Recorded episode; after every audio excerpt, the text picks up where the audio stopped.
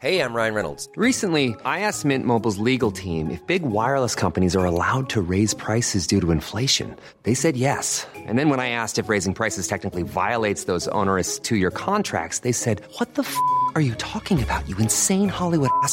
So to recap, we're cutting the price of Mint Unlimited from $30 a month to just $15 a month. Give it a try at mintmobile.com slash switch. $45 up front for three months plus taxes and fees. Promo rate for new customers for limited time. Unlimited more than 40 gigabytes per month. Slows. Full terms at mintmobile.com.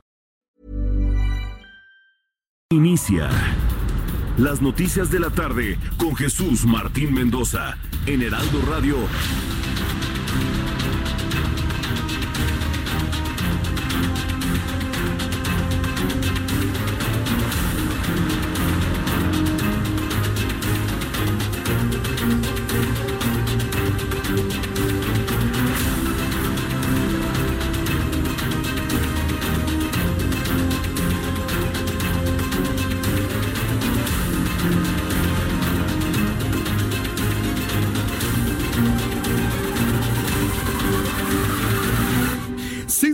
En punto, hora del centro de la República Mexicana. Bienvenidos, muy buenas tardes.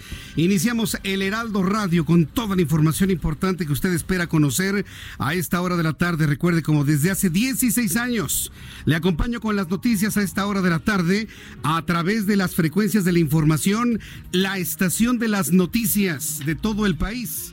Se llama Heraldo Radio y está en el 98.5 de FM, 98.5 de FM en el Valle de México, en el centro de tu FM. Estamos en el 540 de AM, Heraldo Radio, la primera de tu amplitud modulada, cubriendo todo el centro, centro-sur de la República Mexicana y a través del 100.3 en Guadalajara, 92.5 en Tampico, Tamaulipas, 106.3 en Villahermosa, Tabasco, en el 92.1 de FM en Acapulco, Guerrero. Súbale el volumen a su radio que le tengo la información más importante hasta este momento. Alejandro Hertz Manero, fiscal general de la República, adelantó como parte de las iniciativas en materia de procuración de justicia que serán presentadas al Senado, escuche usted muy bien, que habrá un nuevo código penal que unifique todos los códigos civiles de los estados, con el objeto de mantener una misma tipología y sanciones para los delitos. Tan grave será un delito en Baja California como en Yucatán. Tan grave será un delito en Nuevo León como en Oaxaca. Y esa es la idea que está planteando Alejandro Hertz Manero, fiscal general de la República. Aquí parte del anuncio que hizo el día de hoy. Nosotros iniciamos nuestro proyecto con, con la ley de justicia cívica para ir de ahí al Código Penal, después el procedimiento para poder aplicar el derecho positivo y después cómo vamos a manejar las sanciones en este sentido. Es lo que anunció Alejandro Hertz Manero. Al ratito le tengo todos los detalles de la información aquí en el Heraldo Radio. La Unidad Especializada de Investigación de Operaciones con Recursos de Procedencia Ilícita de la Fiscalía General de la República autorizó cancelar la investigación y no ejercer acción penal en contra de Luis Ángel Aguirre, sobrino de Ángel Aguirre Rivera, exgobernador del estado de Guerrero. También conocerá que de nueva cuenta el presidente de la República, Andrés Manuel López Obrador, envió a la Comisión Permanente del Congreso la terna integrada por Guadalupe Escalante, Alfonso López y Víctor David Palacios como candidatos a ocupar la vacante que aún se encuentra vacía completamente de la Comisión Reguladora de Energía. Más adelante hablaremos de los perfiles de los aspirantes que ha enviado el presidente de la República. Eh, a la Comisión Permanente del Congreso. Recuerde que van a ser asuntos que se van a tener que analizar ya en el periodo ordinario de sesiones que arranca el próximo, ya en 15 días, ¿eh? En 15 días, así se pasa la vida rapidísimo, el próximo 1 de febrero. Y con 28 votos a favor y 5 abstenciones, la Cámara de Diputados ratificó este miércoles a Raquel Buenrostro como nueva jefa del Servicio de Administración Tributaria, con lo cual sustituye de manera oficial a Margarita Ríos Farjat, quien fue electa ministra de la Suprema Corte de Justicia de la Nación. Ciudadanas Raquel Buenrostro Sánchez y Talía Concepción Lagunas Aragón protestan desempeñar leal y patrióticamente el cargo de jefa del Servicio de Administración Tributaria y oficial mayor de la Secretaría de Hacienda y Crédito Público, que se les ha conferido, y guardar y hacer guardar la Constitución Política de los Estados Unidos Mexicanos y las leyes que de ella emanen, mirando en todo por el bien y prosperidad de la Unión? Si así no lo hicieren, que la nación se los demande. Muchas felicidades por sus nombramientos y mucho éxito. Felicidades, claro, si es eh, la rifa del este, del tigre, este tipo de cosas. Evidentemente, estar al frente del Servicio de Administración Tributaria es una de las responsabilidades más grandes que puede haber en el gobierno federal en este momento. ¿Por qué? Porque se trata precisamente de obtener los recursos que en el presupuesto de egreso se calcularon para gastar, para utilizar en nuestro país. Si no los obtienen, bueno, pues los ojos van precisamente hacia Hacienda y de manera de manera concreta al Servicio de Administración Tributaria. Ya platicaremos de esto más adelante aquí en el Heraldo Radio. Y también informo un hecho histórico a nivel internacional y que va a afectar de manera directa o indirectamente a nuestro país es el acuerdo, insisto, histórico, en primeros términos, comercial, acuerdo comercial entre China y los Estados Unidos, tal y como se había prometido hoy 15 de enero China y Estados Unidos firman la primera fase de un acuerdo comercial. Por increíble que esto parezca, y evidentemente será uno de los logros que Donald Trump lleve hacia su campaña de reelección luego de una guerra comercial con China, Estados Unidos, pero básicamente Donald Trump logra apaciguar las aguas y establecer los primeros elementos para un acuerdo comercial con China. Lo que se antoja en el acuerdo comercial más poderoso de todo el planeta serían los dos países más grandes en materia de comercio que estarían firmando un acuerdo que evita barreras arancelarias, claro, no desde el inicio. Y ahí es donde empiezan los asegúnes del acuerdo firmado el día de hoy. Estados Unidos mantendrá aranceles a productos de China hasta terminar la fase 2 es decir, se acuerda hoy la primera parte. Los aranceles se mantienen hasta ir a la fase 2 y ahí es cuando efectivamente caerán como los muros de Jericó. Los aranceles entre Estados Unidos y China y agárrese, agárrese porque ese va a ser un mercado comercial de una enorme competencia, por eso le digo agárrese y también le digo prepárese porque usted como proveedor, como productor de bienes, de servicios, de, todo tipo de objetos, de, todo tipo de, artículos de primera necesidad, podría usted exportar a China y a través de China entrar a Estados Unidos o llegar a Estados Unidos y a través de Estados Unidos entrar a China. Es un acuerdo que se antoja extraordinario para quienes verdaderamente le quieren entrar a este tipo de aventuras en el mercado comercial internacional. No hay quejas ante la Comisión Nacional de los Derechos Humanos de Coahuila por la detención de José Ángel N., quien es el abuelo del menor que realizó el tiroteo en el colegio Cervantes de Torreón en días pasados. Esto lo informó Hugo Morales, el presidente de la Comisión Estatal de los Derechos Humanos. Nosotros no hemos recibido una queja en lo particular por cuanto hace a esta persona. Sí les puedo decir que recibimos una queja por parte de un familiar que no tiene una eh, dirección directa en, en, el aspecto familiar pero que de forma indirecta sí tiene pues, una familiaridad con, con el padre del menor, así como con el abuelo. Básicamente esta queja responde a que en algún momento desconocían el paradero de ellos y pretendían conocer la posible localización de ellos en alguna de las instituciones de eh, pues policíacas o, de procuración de justicia del Estado. Decirles que esa primera queja incluso fue presentada ante la Comisión Nacional de Derechos Humanos, quien se declara incompetente y nos la remite a nosotros. Este, esta declaración la obtuvimos en el Heraldo Televisión en nuestro programa de 2 a 3 de la tarde y han sido revelaciones importantes. Imagínense si es flagrante la violación de los derechos humanos en contra del abuelo del muchacho que perpetró estos hechos la semana pasada y que todavía sus abogados no hayan optado por hacer estas denuncias ante la Comisión Local de los Derechos Humanos. Esa es la noticia. Desde mi punto de vista, es la nota. No han acudido a derechos humanos cuando ha sido visible la violación de su presunción de inocencia y donde ha sido visible la violación del debido proceso en el momento en que Santiago Nieto revela todo lo que están haciendo y lo que supuestamente están haciendo con sus cuentas bancarias, es verdaderamente sorprendente. Es un caso extraño. Se ha vuelto extraño. De, lo dramático ha pasado lo extraño. Este asunto, sobre todo en el ámbito familiar del niño ya fallecido.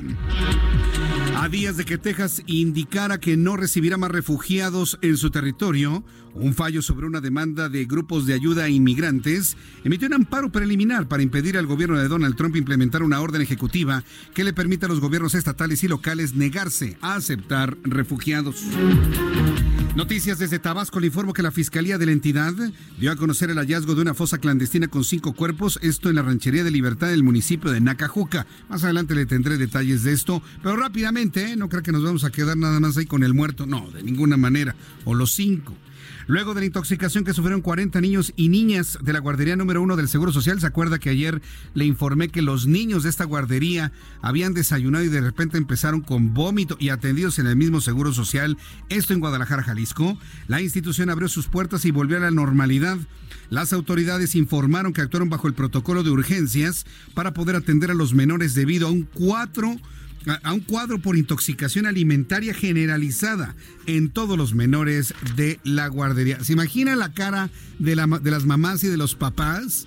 cuando fueron a recoger a sus niños y, ay, ¿qué cree que le dimos algo descompuesto? Está vomite y vomite. No, pues ya imagino a las mamás cómo se han de ver puesto. Padres de familia señalaron que han mantenido comunicación con el Seguro Social, pero que actualmente la institución no les ha dado un adelanto sobre el alimento que detonó la intoxicación generalizada en los niños. Las 6 de la tarde con 11 minutos hora del centro de la República Mexicana. Vamos con nuestros compañeros reporteros urbanos, periodistas especializados en información de ciudad. Gerardo Galicia, ¿en qué zona de la Ciudad de México te encuentras? Adelante, muy buenas tardes. Zona Centro, Jesús Martín, excelente tarde, te saludo con mucho gusto y tenemos información para nuestros amigos que van a utilizar Avenida 20 de Noviembre. De momento van a encontrar un avance realmente aceptable. El punto conflictivo lo ubican llegando a su cruce con Izazaga. Realmente nada para buscar alguna alternativa. Es buena opción para poder llegar al circuito del Zócalo. Ya en el circuito del Zócalo hemos encontrado un avance realmente rápido. En general se avanza bastante, bastante bien. Solo hay que tener precaución por el cruce constante de peatones, ciclistas que ya recorren el corazón de la ciudad y donde veíamos mayores conflictos viales es sobre el eje central. Si dejan atrás Río de la Loza hacia la zona de la Plaza Garibaldi, si van a encontrar avance cada vez más difícil. Habrá que salir con algunos minutos de anticipación. Y por lo pronto, Jesús Martín, el reporte. Muchas gracias por la información, Gerardo Galicia. Regresaremos contigo. Buenas tardes. Hasta, Hasta el ratito, Gerardo Galicia y nuestro compañero Alan Rodríguez también nos informa en otro punto de la Ciudad de México. Adelante, Alan. Jesús Martín, excelente tarde. Quiero informarte cómo se encuentra la avenida Eduardo Molina. Esta presenta buen desplazamiento vehicular desde la zona de San Lázaro hasta el cruce con Calzada San Juan de Aragón, con un ligero asentamiento en el cruce del circuito interior, pero nada de gravedad. Únicamente es cuestión de ser paciente con el cambio de luces del semáforo. En el sentido contrario de esta vialidad, Eduardo Molina, tenemos avance constante desde el periférico Río de los Remedios hasta la zona del eje 3 norte. Superando este punto, la vialidad mejora. Por otra parte, quiero informarles que la avenida Ferrocarril Hidalgo y Calzada de los Misterios presentan buen avance esta tarde para quienes se dirigen hacia la zona centro de la Ciudad de México, provenientes de la alcaldía de Gustavo Amadero. Es el reporte Jesús Martín, estamos al pendiente. Muchas gracias por la información, Alan Rodríguez. Gracias, excelente tarde. Excelente tarde también para ti. Bueno, pues de esta manera todos nuestros compañeros reporteros urbanos están recorriendo las calles de la Ciudad de México para informarle por dónde sí y por dónde no debe circular.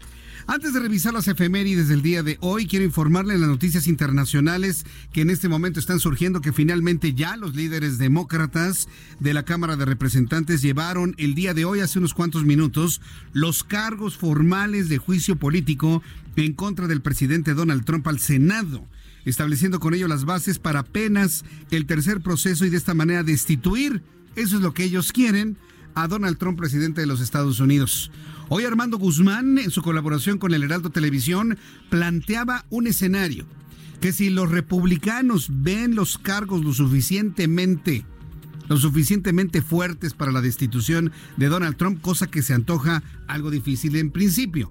Pero si los republicanos, como partido, como conglomerado, como institución política en los Estados Unidos, ven los cargos muy pesados, muy fuertes en contra de Donald Trump, ¿Cuál es la decisión que podrían tomar? ¿Salvar al presidente Donald Trump tomando el riesgo de que en las elecciones de este año los demócratas o el, eh, el electorado estadounidense los castigue y ganen los demócratas? ¿O sacrificar a Donald Trump y mantenerse los republicanos como defensores de la justicia y ganar las elecciones, los republicanos, con otro candidato que no sea Donald Trump en el mes de noviembre? Suena algo enredado, pero en realidad tiene lógica. Es decir, los republicanos, ¿quiénes se van a cuidar? ¿Ellos mismos o a Donald Trump? Y ahí es donde vamos a conocer finalmente cómo están los niveles de lealtades de los republicanos hacia Donald Trump. ¿Lo dejarán solo y lo precipitarán a la destitución? o lo apoyarán lo apoyarán para ir con él a un proceso de reelección a la Casa Blanca. Ese es el escenario que se presenta el día de hoy. Me parece que es un escenario muy interesante el que ha planteado Armando Guzmán, periodista, analista del Heraldo Media Group en Washington. Y bueno, pues ya lo estaremos platicando en los, próximos minutos. Ya está entonces avanzando el impeachment en contra de Donald Trump y será el próximo martes cuando conozcamos el resultado de esta historia. Las 6 de la tarde con 15 minutos hora del centro de la República Mexicana. Me da un enorme gusto saludarle. Hoy es el primer día de Nuestra Señora de la Luz de 2020, ¿verdad? Ya pagaron, ¿no? Pues hoy es día 15. Sí, ya, ya, decía este Orlando, ¿no? Pues sí, sí, tengo una, una amiga que se llama Luz, ¿no? Una tía que se llama Luz, le voy a felicitar. No, no, no. Día de Nuestra Señora de, la, de esta luz. Ya hoy pagaron, con mucho cuidado por favor a nuestros amigos que recibieron hoy sus pagos, la primera quincena del año 2020, que en sí mismo es noticia. ¿Y qué sucedía un día como hoy, 15 de enero, en México, en otros momentos del tiempo? Abraham Arreola. Muchas gracias Jesús Martín y bienvenidos a este Mimi miércoles. Veamos qué sucedió en nuestro país en un día como hoy, 15 de enero. 1847. En México, Benito Juárez es iniciado como aprendiz en la logia Independencia número 2 del rito nacional mexicano. La celebración fue en un salón del Senado de la República, el cual fue habilitado como templo masónico. 1814. Nace Justo Sierra O'Reilly, destacado abogado, escritor y político yucateco. 1869 se erige el estado de Hidalgo por decreto del presidente Benito Juárez. 1934 nace Leopoldo Flores, pintor, muralista y escultor mexicano. Pero hoy también es el día del compositor. Poquitas pero sustanciosas, esto fue lo que ha ocurrido en un día como hoy en México.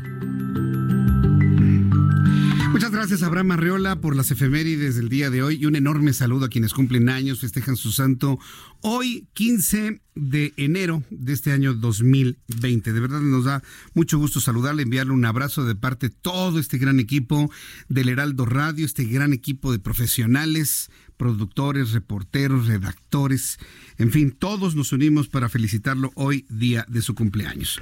Vamos a revisar las condiciones meteorológicas para las próximas horas. Ya notó que se empezó a ir el frío. Ay, espero que no, no regrese, ¿no? Y precisamente eso es lo importante de estar revisando todos los días cuál es el pronóstico del tiempo con base en la observación satelital que nos envía el Servicio Meteorológico Nacional, para conocer si finalmente en estas imágenes estaríamos ante el peligro de la llegada de otro frente frío. Mire, los frentes fríos van a seguir llegando y se van a completar más de 50, vamos como por el número 30-31. Entonces todavía al invierno le cuelga un poquito. ¿Qué sucede para las próximas horas? Nos dice el Servicio Meteorológico Nacional que el alertamiento es naranja. Al ser alertamiento naranja, eso significa que no hay probabilidades de intenso frío Solo señalar que hay una línea seca, un canal de baja presión y circulación anticiclónica. Esto de la línea seca no creo que es una buena noticia, por el contrario es una pésima noticia. Ahorita le explico por qué. Hay viento de componente norte con rachas de 60 kilómetros en Oaxaca, en Chiapas, viento de componente sur con rachas de 50 kilómetros en Tamaulipas, en Campeche y en Yucatán. Con base en el más reciente boletín meteorológico que emite la Comisión Nacional del Agua a través del Servicio Meteorológico Nacional, se informa que habrá vientos fuertes en el norte noreste del país, además del istmo y golfo de Tehuantepec. Esta noche, madrugada, línea seca que se extenderá sobre el norte de México en interacción con la entrada de humedad del Océano Pacífico, originando lluvias dispersas sobre dicha región, además de rachas de viento hasta de 50 kilómetros por hora. ¿Qué es lo que sucede con las líneas secas? Normalmente, como tienen muy bajo eh, porcentaje de humedad relativa en la atmósfera, tienden a resecar los bosques que en este momento han tirado sus hojas. Es decir, las zonas arboladas se vuelven cada vez más secas y propensas a, por supuesto, a los incendios forestales. Entonces estamos entrando en una etapa crítica donde tenemos estiaje, donde no, no cae lluvia. Eso de las cabañuelas, olvídese. Si respetamos el, asunto de las cabañuelas, entonces no va a llover ni un solo día en este año, en este año de 2020, cosa que no va, no va a suceder así. O sea, el, el clima ha cambiado de tal manera que ya no ya esto de las cabañuelas no, no, no, no nos indican absolutamente nada. Pero tenemos evidentemente una línea seca que puede provocar que se resequen más las zonas arboladas y con esto incrementar la probabilidad de incendios forestales. Lo decimos ahora, sensibles a lo que ocurre en Australia, pero también con una intensidad para que el gobierno federal tome las medidas necesarias para combatir lo antes posible los incendios forestales que pueden ocurrir durante la próxima semana. Y que conste que no es amenaza, es una advertencia, es una observación meteorológica. Yo espero que los meteorólogos ya le hayan dicho esto a protección civil local, federal, dependiendo de la zona donde más esté reseco el bosque.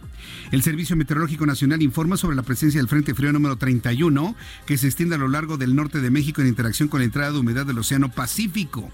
Habrá lluvias puntuales, esto en Coahuila, y también habrá chubascos en Nuevo León y en Tamaulipas. Lamentablemente en el centro del país no se ve ninguna posibilidad de algún tipo de lluvia, vaya, ni siquiera un chipi chipi, para que usted lo tome en cuenta, por favor. Ya con estos elementos atmosféricos y tomando en cuenta que el frío va a continuar, pero no tan crudo como la semana pasada, le informo que en el Estado de México en este momento hay 20 grados y la temperatura mínima esperada será de 5 y la máxima de 22. En Guadalajara, Jalisco en este momento 26, mínima 14, no, mínima 11 y la máxima 27. En Monterrey, Nuevo León, la mínima 18, máxima 26. Ahí sí se pronostica lluvia. En Tampico, Tamaulipas, lluvioso por la tarde mañana.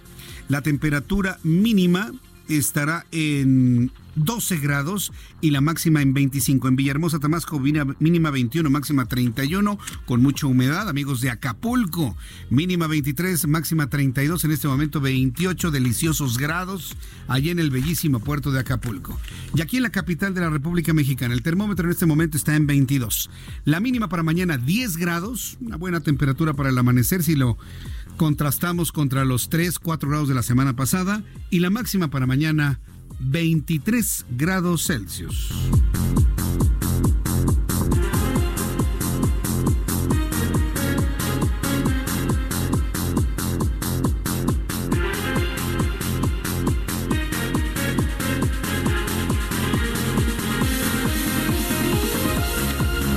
6 de la tarde con 22, 6 de la tarde con 22 minutos. Escuche usted la estación de las noticias del Heraldo Media Group, Heraldo Radio en el 98.5 de FM en el centro del país.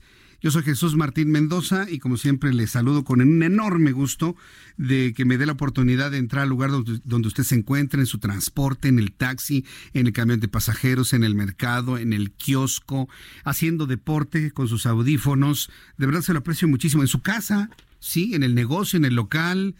Eh, nuestros amigos de los mercados públicos de la Ciudad de México, que en este momento pues ya están cerrando cortinas, todavía algunos están levantando sus cosas, a todos los mercaderes desde aquí. Enviarles un fuerte abrazo y gracias por informarse siempre a través del Heraldo Radio con su servidor Jesús Martín Mendoza. Bien, vamos a, eh, solamente rápidamente le informo cómo andábamos en materia de, sismos, ahora que ha temblado prácticamente en todo el mundo. Se registró un fuerte temblor allá en Alaska, eh, por cierto un temblor en Alaska que todavía no hay un acuerdo a estas horas de si fue de 6.7 y o de 7 grados de magnitud, muy cerca de la ciudad de Anchorage, pero estamos esperando información de algún tipo de daño. Mire, no nos extraña, normalmente en Alaska y todo lo que es em, esa zona en donde prácticamente se junta con Rusia, el continente americano, eh, se producen los sismos más espectaculares que se conocen normalmente en zonas no habitadas. Se han registrado sismos de más de 9.5, 9.8 grados, pero hay que reconocer que están en zonas no habitadas. Bueno, quiero informarle que Alejandro Hertz Manero, fiscal general de la República, después de los mensajes, le voy a informar que junto con Julio Scherer han propuesto unificar todos los códigos de la República Mexicana y no como un esfuerzo de descentralización de ninguna manera, sino para generar un criterio único, uniforme en toda la República Mexicana para el tratamiento de los ilícitos. Es decir, lo que sea un delito en, ya le decía Nuevo León, igualmente será en Oaxaca o en Chiapas. Usted va a decir, bueno, es que también hay que ver los usos y costumbres. ahí, ahí es donde este asunto va a brincar, pero por lo pronto en el planteamiento se antoja justo. Que lo que sea un delito en Quintana Roo lo sea también en Nayarit. Después de los anuncios le voy a tener todos los detalles de lo que anunció Alejandro Gertz Manero, fiscal general de la República, y el consejero jurídico de la presidencia, Julio Scherer, en esta reunión con los coordinadores parlamentarios del Senado de la República. Recuerde que en este momento hay comisión permanente y será hasta el próximo 1 de febrero cuando inicie el periodo ordinario de sesiones. Es decir, 15 días antes está preparando parte de los temas de la agenda legislativa que será urgente aprobar antes del próximo 30 de abril. Voy a los anuncios, regreso con, enseguida con esto y le invito para que me envíe un mensaje a través de nuestro canal Jesús Martín MX, en donde estamos transmitiendo nuestro programa en vivo y además tengo un chat en vivo, en línea, y además a través de mi cuenta de Twitter arroba Jesús Martín MX. Heraldo Radio y Waze te llevan por buen camino. Buenas tardes. En el sur hay tráfico moderado en el segundo piso de periférico en ambos sentidos. La velocidad promedio es de 20 kilómetros por hora y vas a tardar en cruzar este tramo del sur aproximadamente unos 6 minutos. En el norte, en periférico, está totalmente colapsado de sur a norte. La velocidad promedio es de 8 kilómetros por hora y vas a tardar en cruzar los rumbos de Naucalpan aproximadamente en unos 25 minutos. En el centro, circuito bicentenario Melchor Ocampo a la altura de Parque Vía con buena circulación. La velocidad promedio aquí es de 14 kilómetros por hora y vas a tardar en cruzar esta zona aproximadamente unos 9 minutos. En el oriente hay tráfico pesado en calzada Ignacio Zaragoza a la altura del aeropuerto. La velocidad promedio aquí es de 6 kilómetros por hora y vas a tardar en cruzar esta zona aproximadamente en unos 9 minutos. Con el Heraldo Radio y Waze te damos soluciones en tu camino. El Heraldo Radio 98.5. Escuchas a Jesús Martín Mendoza con las noticias de la tarde por Heraldo Radio, una estación de Heraldo Media Group. Heraldo Radio.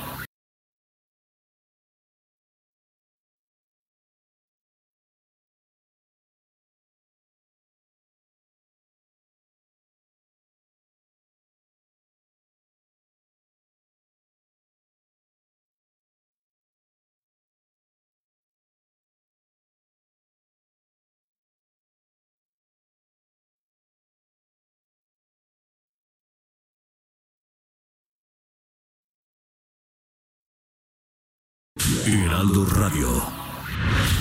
Escucha las noticias de la tarde con Jesús Martín Mendoza. Regresamos.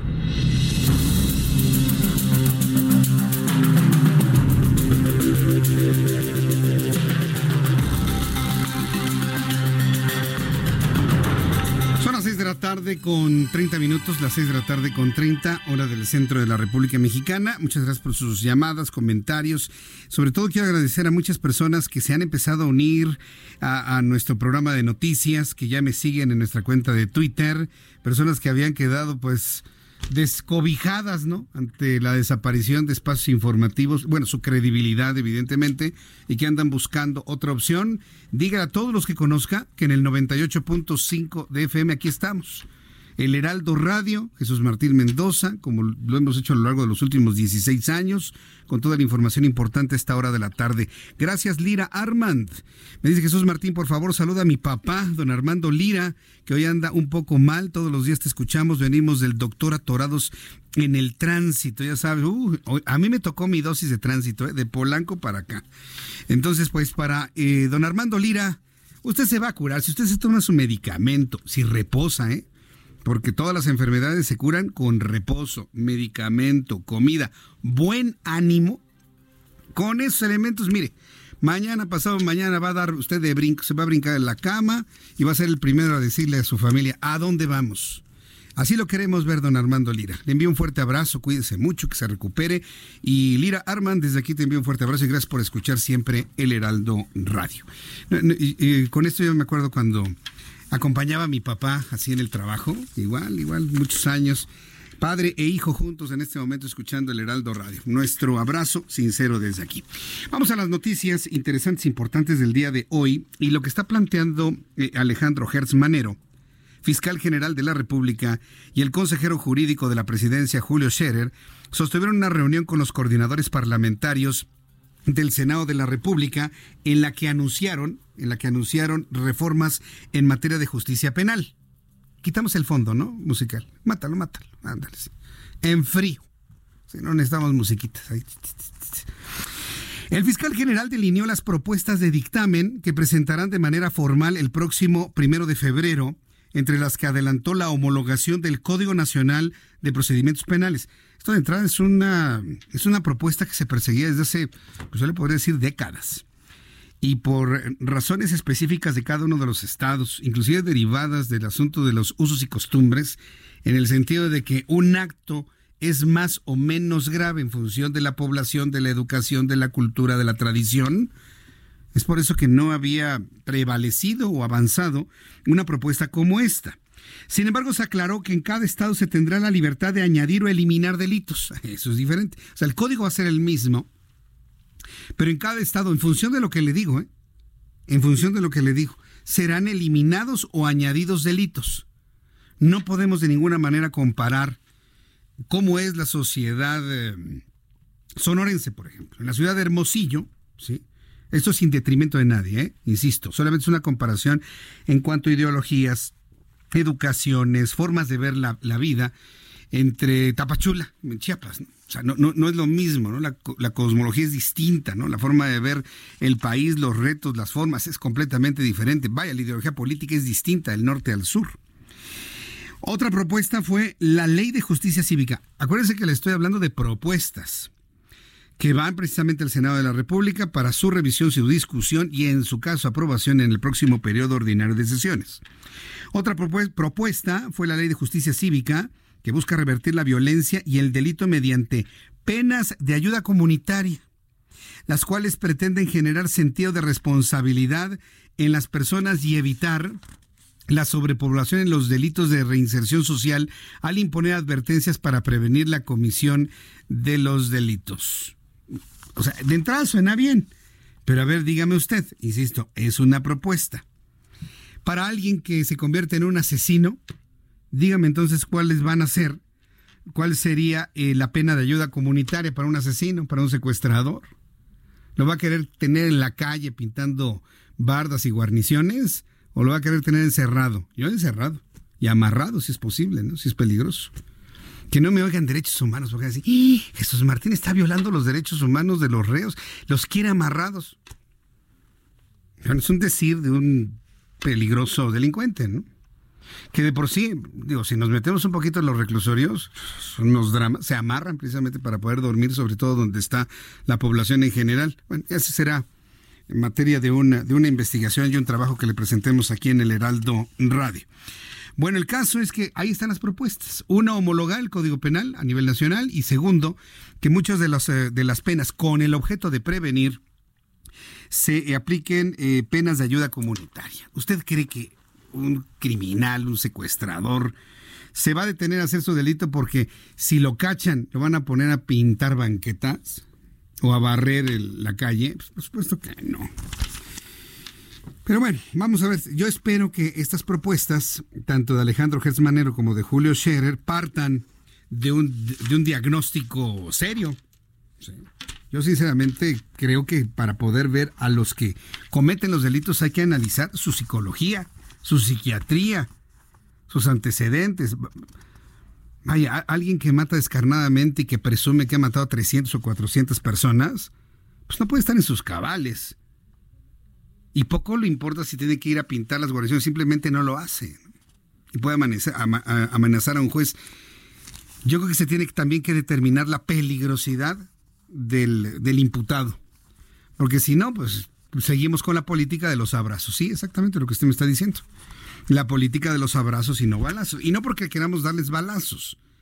Pero la política de los abrazos, yo tengo mis dudas.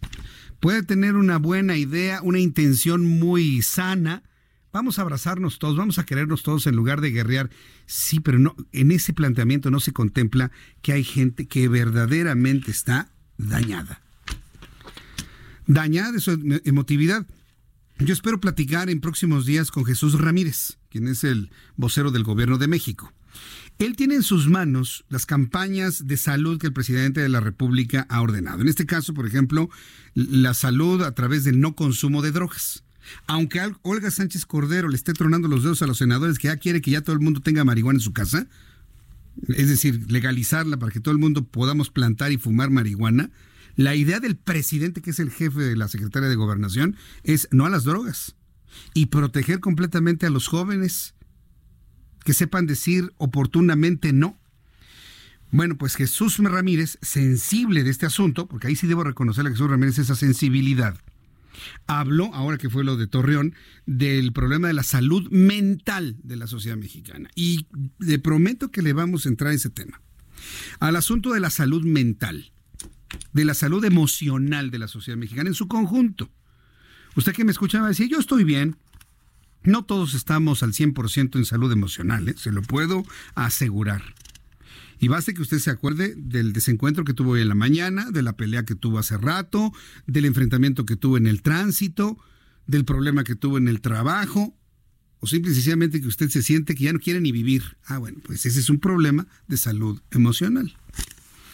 Entonces le, dio al clavo desde mi punto de vista. Ahora, más que decirlo, hay que hacer algo de manera concreta. Y para que esto funcione, lo que está proponiendo Alejandro Hertz Manero y el propio eh, Julio Scherer, es importantísimo también evaluar la salud mental de la sociedad mexicana. Vamos a escuchar lo que dijo eh, Alejandro Hertz Manero sobre esta propuesta que hizo a los senadores. Esta ley pretende lo siguiente, la prevención de la delincuencia desde su inicio, protegiendo la convivencia cotidiana frente al asedio de la delincuencia común y de su colusión con policías y funcionarios municipales habrá de priorizar la reparación inmediata del daño con la obligación del Estado de repararlo en los casos de las personas más vulnerables. Promoverá el trabajo comunitario para fortalecer las redes sociales y los valores cívicos. Las multas se vuelven una especie de subasta de que yo pago una multa pero, pero no me comprometo con lo que hice. El trabajo comunitario significa entender el daño que se le causa a la comunidad y cómo se tiene que reparar con una conducta personal que le dé tanto a la víctima como a la propia comunidad la reparación que necesita. Y establecer la diferencia toral entre los primodelincuentes que todavía son rescatables frente a los habituales y reincidentes que deben de ser sometidos a sanciones penales eficaces. Es decir, ¿qué es lo que sucede? Que en la primera instancia, donde realmente es donde se debe de contener al delito, no hay una sanción que prevenga y otra que identifique al, al, que está delinquiendo ya en forma habitual para que pase de una justicia cívica a una justicia penal. Esto fue lo que comentó Alejandro Se escucha muy bien, sí. pero ya en los hechos, imagínese. Agarran a un secuestrador que mató a sus víctimas. Dígame usted la pena de trabajo comunitario para un secuestrador asesino. A ver, ¿cuál sería? que se ponga a pintar todas las guarniciones de insurgentes desde los indios verdes hasta el caminero o qué? Está complicado, ¿eh? Está, está, está, está, está complicado porque va a haber criminales que necesiten, don Alejandro, estar encerrados. Sí, encerrados. Porque si los pone a hacer trabajo comunitario, le van a aventar el bote de pintura a quien los esté cuidando, se van a pelar. O sea, en principio se escucha bien, el que comprendan que el daño a la sociedad y que... Ah, pero hay muchos que no lo van a comprender. Por eso es muy importante que todo esto transite hacia el análisis de la salud mental de la sociedad mexicana y de manera concreta quienes cometen este tipo de ilícitos. Estuvo ahí la señora Olga Sánchez Cordero, secretaria de Gobernación. Escuche lo que dijo. Dijo que es fundamental el fortalecimiento del sistema de justicia. Vamos a escuchar lo que dijo. Es fundamental el fortalecimiento del sistema de justicia, tanto en la procuración cuanto en la impartición. Por eso, deseo que este esfuerzo sea el inicio conjunto de poderes para buscar soluciones y mecanismos que consideran a las instituciones de justicia. Pues sí, señora secretaria de Gobernación, se oye precioso, pero ¿cómo lo va a hacer? ¿Cómo? Hace unas semanas, ¿cuál era la discusión? Que un juez había dejado libre al asesino de Abril Pérez. Entonces, a ver, ¿cómo, ¿cómo se va a fortalecer el sistema de justicia? Aquí el qué ya lo sabemos, el diagnóstico ya lo tenemos, el cómo es fundamental. Van a tener que cambiar completamente la presencia, por ejemplo, de, jueces impartidores de, de justicia, hombres y mujeres impartidores de justicia, los cómo son los que tenemos que conocer. Precisamente para hablar sobre ello, eh, tengo en la línea telefónica al maestro Ramón Celaya Gamboa. Él es abogado penalista, especialista en juicios orales y proceso penal acusatorio, a quien yo le agradezco estos minutos de comunicación con el Heraldo Radio. Maestro Celaya, gusto saludarlo, bienvenido, muy buenas tardes.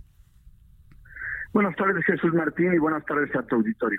¿Qué le parece este paquete de iniciativas que comentó tanto Alejandro Hertz Manero como Julio Scherer a los representantes parlamentarios del Senado de la República? ¿Le hacen sentido? ¿Pueden implementarse? ¿Qué tan cerca, qué tan lejos estamos de ello desde su punto de vista, maestro Zelaya? Bien, este paquete de reformas en materia de justicia penal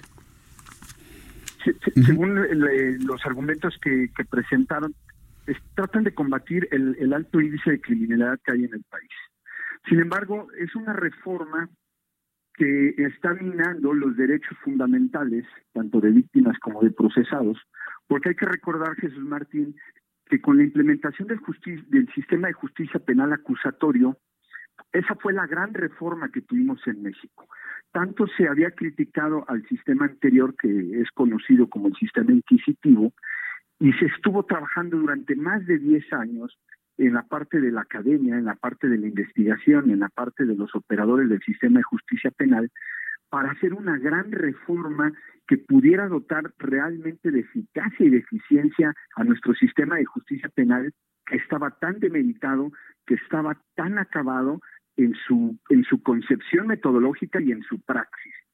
Entonces, durante más de 10 años que estuvieron trabajando los expertos en la materia y que muchos de los que ahora están proponiendo estas reformas al sistema de justicia, al sistema de justicia penal, son precisamente quienes impulsaron el sistema de justicia penal acusatorio, ahora se está hablando de un de una nueva reforma, de algo que impacte de fondo, de algo que realmente funcione.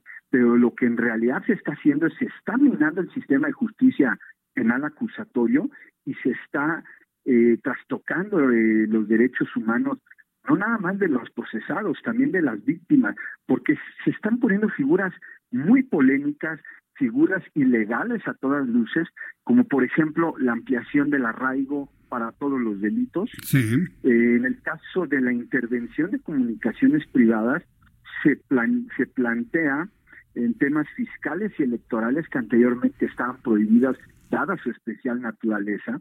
La, la función esencial del derecho penal es la investigación de los delitos que más, que más lastiman y más atentan contra la sociedad. Eh, y otra que me llama muchísimo la atención, que es lo que ha venido generando mucho ruido eh, el, el día de hoy, es precisamente la disposición que viene contenida en el artículo 20 de la Constitución, en su apartado A, donde nos señala que cualquier prueba que sea obtenida con violación de derechos fundamentales será nula. Esta fracción realmente fue uno de los grandes avances y uno de los grandes alcances de la reforma al, sistema de justicia penal acusatorio, porque hay que recordar que tenemos una tradición de violación de derechos humanos, de violación de derechos procesales, donde policías, donde ministerios públicos eh, obtienen pruebas de la manera que ellos consideran, no importándole el debido proceso, y se obtienen pruebas totalmente nulas. Entonces, es muy grave y es un retroceso que se plantee una valoración del juzgador en que no, eh, no absolutamente va a ser considerada nula, sino con esta valoración del juzgador pueden ser eh, tomadas circunstancias atenuantes, incluso tomarla en cuenta para el proceso penal. Entonces, eh, requieren, por lo que entiendo, tanto Alejandro Gesmanero como Julio Scherer, una asesoría o más datos eh, que los senadores tengan que revisar en su momento, ahora en el, en el periodo ordinario de sesiones. Es decir, ¿le falta a estos paquetes lo que usted nos ha comentado? Por supuesto, mira, todos los sistemas de justicia penal que se han instaurado en el mundo, y especialmente los sistemas de justicia de corte acusatorio que se implementaron en Colombia y en Chile, tienen una ventana de tiempo de maduración. Eh, en el caso de México, tanto se estuvo trabajando en, en, la reforma al sistema de justicia penal, en capacitación de jueces, de policías, de, ministerios públicos, de peritos, toda la carga de, reformas a las leyes, precisamente para alcanzar un sistema que respondiera a las necesidades actuales y eh, combatiera los vicios del sistema anterior. Entonces, eh, vemos que realmente lo que falta es un estudio de fondo y lo más importante, no se está dejando madurar el sistema. Es un sistema nuevo, todavía se le sigue diciendo nuevo, todavía hay algunos procesos, son pocos, pero que se siguen bajo el sistema anterior.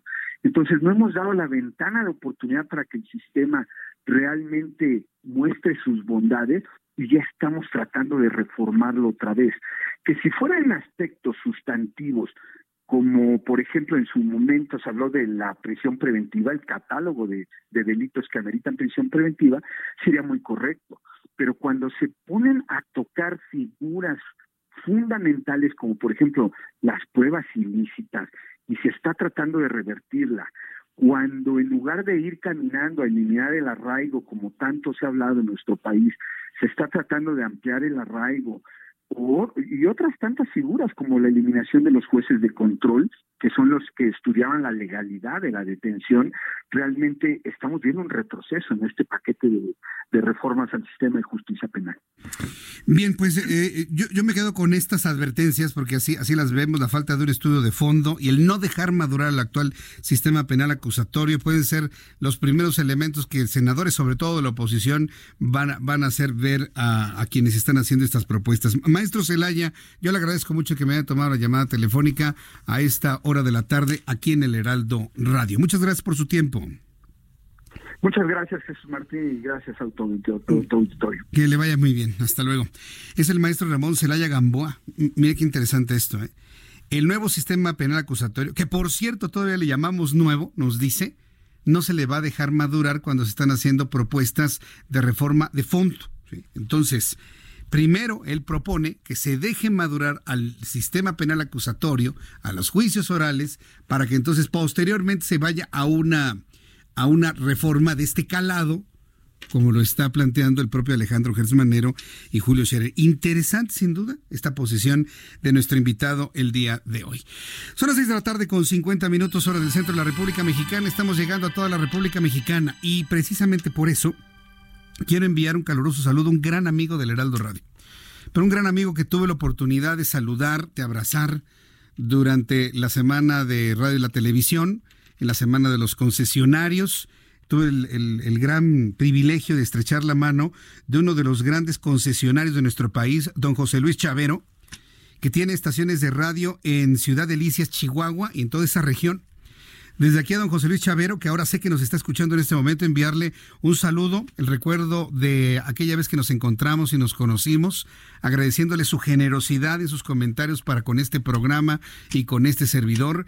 Y bueno, no, no nos dará más gusto que el que este programa pueda bañar todo, todo el estado de Chihuahua. Lo digo con toda franqueza. Además, porque conocemos Chihuahua hace muchos años, ya algunos añitos, tuve la oportunidad de ir con mi familia a Ciudad Delicias pero porque hicimos escala para ir a Naica. Entonces nos desviamos ahí rumbo a Nicolás Bravo. Primero tomamos hacia Nicolás Bravo y ya luego de la salida fuimos hacia Gira de Conchos. Nos fuimos hacia Naica, nos metimos a la, pedimos obviamente permiso, nos dieron una cita y en Peñoles, entramos a la cueva de los cristales, que es una de las formaciones geológicas más interesantes y únicas en todo el planeta. Y bueno, pues nos la pasamos padrísimo. Así que me hizo recordar buenos momentos allá en, Ciudad Delicias, don José Luis Chavero, y desde aquí le envío un fuerte abrazo. Eh, cuando venga acá a la Ciudad de México, no duden pasar acá a saludar, platicamos aquí en la estación de radio. Y de verdad me da mucho gusto saber que un concesionario tan importante en el norte de la República Mexicana nos escucha, nos sigue y sobre todo tiene un buen concepto del trabajo periodístico que hacemos, todo este gran equipo, gigantesco equipo de trabajo del Heraldo Media Group. Bueno, continuando con otras informaciones y que ya agotamos el tema de esta propuesta de la reforma al, sistema de justicia. Hay otro tipo de reacciones, ya para agotar el tema. Debido al aplazamiento de las iniciativas completas en materia de procuración de justicia, surgieron reacciones políticas, a lo que hemos hablado. Una de esas reacciones considere la del maestro Ramón Celaya, que me parece que es fundamental que sea atendida por parte de quienes proponen y de los legisladores que habrán de analizar estas propuestas. Una de las reacciones que se dieron el día de hoy fue de la bancada del Partido de la Revolución Democrática, quienes demandaron la salida de Alejandro Gertz Manero. O sea, respuesta, váyase, si no, si no puede, váyase, ¿no? El titular de la Fiscalía General de la República, así como del secretario de Seguridad Pública, Alfonso Durazo. La Dirección Nacional del Partido aseguró que los funcionarios federales han presentado estrategias ineficientes incapacidad para abonar a la seguridad y procuración de justicia, esto a pesar de que el presidente de este país, López Obrador, se comprometió a disminuir las estadísticas delictivas en un plazo de seis meses. Al respecto, el exministro de la Suprema Corte de Justicia de la Nación, José Ramón Cosío, aseguró posponer la presentación de iniciativas en reforma penal la Fiscalía, pues una decisión razonable por parte de la Fiscalía, ya que los elementos de los documentos que circulaban en redes sociales eran inconstitucionales y también los han calificado como inconvenientes. Esto fue lo que, lo que reaccionaron algunos de las entidades políticas el día de hoy. Bueno, pues cuando son las 6 de la tarde con 53 minutos, hora del centro de la República Mexicana, y antes de ir a los mensajes, nada más le redondeo esto con lo que dijo Porfirio Muñoz Ledo, quien es el vicepresidente de la Comisión Permanente del Congreso de la Unión, dijo que antes de dotar de más facultades a la Fiscalía General de la República, que a fin de cuentas es lo que persigue Alejandro Gertz Manero, se debe dar resultados en detenciones y sanciones a funcionarios públicos por corrupción, dice Porfirio Muñoz Ledo, gran parlamentario mexicano aseguró que este órgano ya tiene una deuda, por lo que debe analizarse ampliar las facultades de investigación de la Fiscalía, ya que es un tema vital para la seguridad nacional. Vamos a ir a los anuncios y regresamos enseguida. Le recuerdo a nuestros amigos en toda la República Mexicana que este programa de noticias continúa hasta las 8 de la noche. Así que vámonos todos a www.heraldodemexico.com.mx. Ahí tenemos el resto de nuestro programa para el resto del país. Y en todo el centro, centro-sur de la República Mexicana, continuamos en dos frecuencias. 98.5 de FM, 98.5 de FM en el centro de tu FM y en el 540 de amplitud modulada. La primera de la banda de amplitud modulada en todo el centro y sur de la República Mexicana.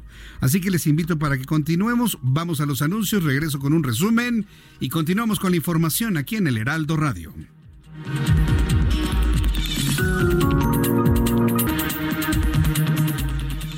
Escuchas a Jesús Martín Mendoza con las noticias de la tarde por Heraldo Radio, una estación de Heraldo Media Group. Heraldo Radio, la H que sí suena y ahora también se escucha.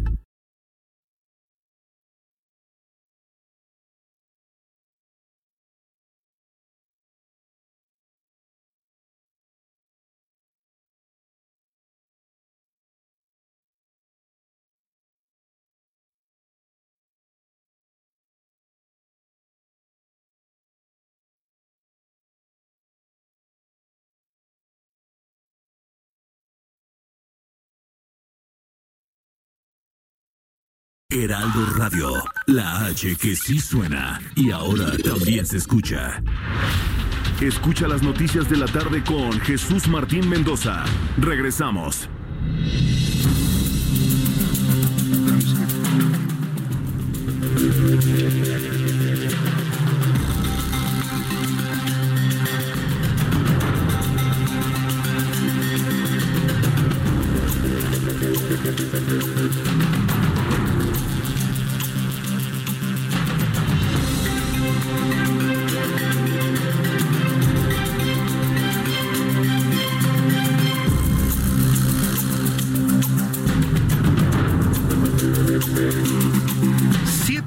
En punto, hora del centro de la República Mexicana. Escuche usted el Heraldo Radio y este es un resumen con lo más destacado.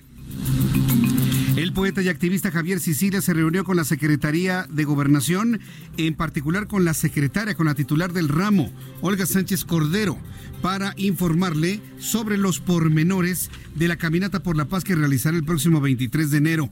Sicilia reconoció que no es un movimiento en contra del presidente Andrés Manuel López Obrador, sino es una marcha, una manifestación, una movilización ciudadana en favor de todos los derechos de los habitantes de este país. La presidenta ejecutiva del Movimiento de Regeneración Nacional, Jacob Polemski, aseguró que el 75% del presupuesto al que renunció ese partido es referente a la operación ordinaria y reconoció que los gastos de credencialización de los afiliados no se verán afectados. Polemski afirmó que el partido recibía alrededor de 1.240 millones de pesos, lo que significa 34 millones de pesos al mes, lo que llamó una cantidad obscena. Para ese partido dice que no lo necesita. Más de un morenista debe estar furioso. Pero bueno, dice que no necesitan ese dinero Jacob Polemski. La Comisión Permanente del Congreso de la Unión dio entrada al tema de la propuesta del presidente López Obrador para elegir al titular de la Comisión Reguladora de Energía, la cual fue enviada al Senado de la República. Está conformada por los ciudadanos Guadalupe Escalante Benítez, Alfonso López Alvarado y Víctor David Palacios. La designación sería para el periodo comprendido desde su designación por parte del órgano hasta el próximo 31 de diciembre de 2026.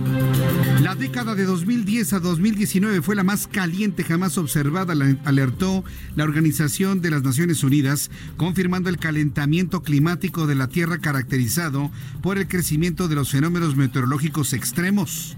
Veremos, dice la ONU que este año muchos fenómenos meteorológicos extremos en las décadas por venir, alimentados por niveles récords de gas como efecto invernadero que tienen el calor de la atmósfera, subrayó el secretario general de la ONU, Antonio Guterres.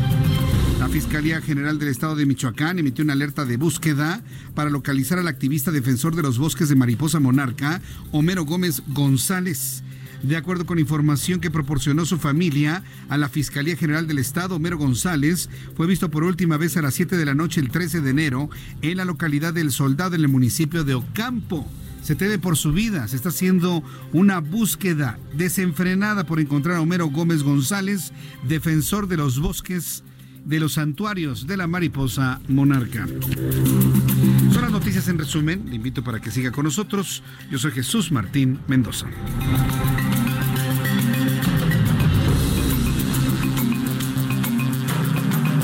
Son las 7 con 3, las 19 horas 3 minutos.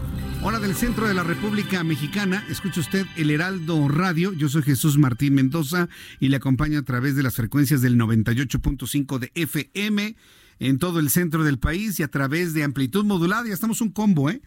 Ya estamos en un combo en el centro sur de la República Mexicana a través del 540 de AM. Esto significa, por ejemplo, si usted va en carretera, va, por ejemplo, es la sugerencia para nuestros amigos que nos van escuchando, van rumbo a Puebla si usted se va a, rumbo a Puebla, ya va por la Ignacio Zaragoza, va pasando ya por el puente de la Concordia, está entrando usted ya por la zona de curvas, vaya usted por Río Frío, posiblemente después de Río Frío empiece con algunos problemitas de señal en, en, el, en la FM 98.5, aunque entiendo llega mucho más allá.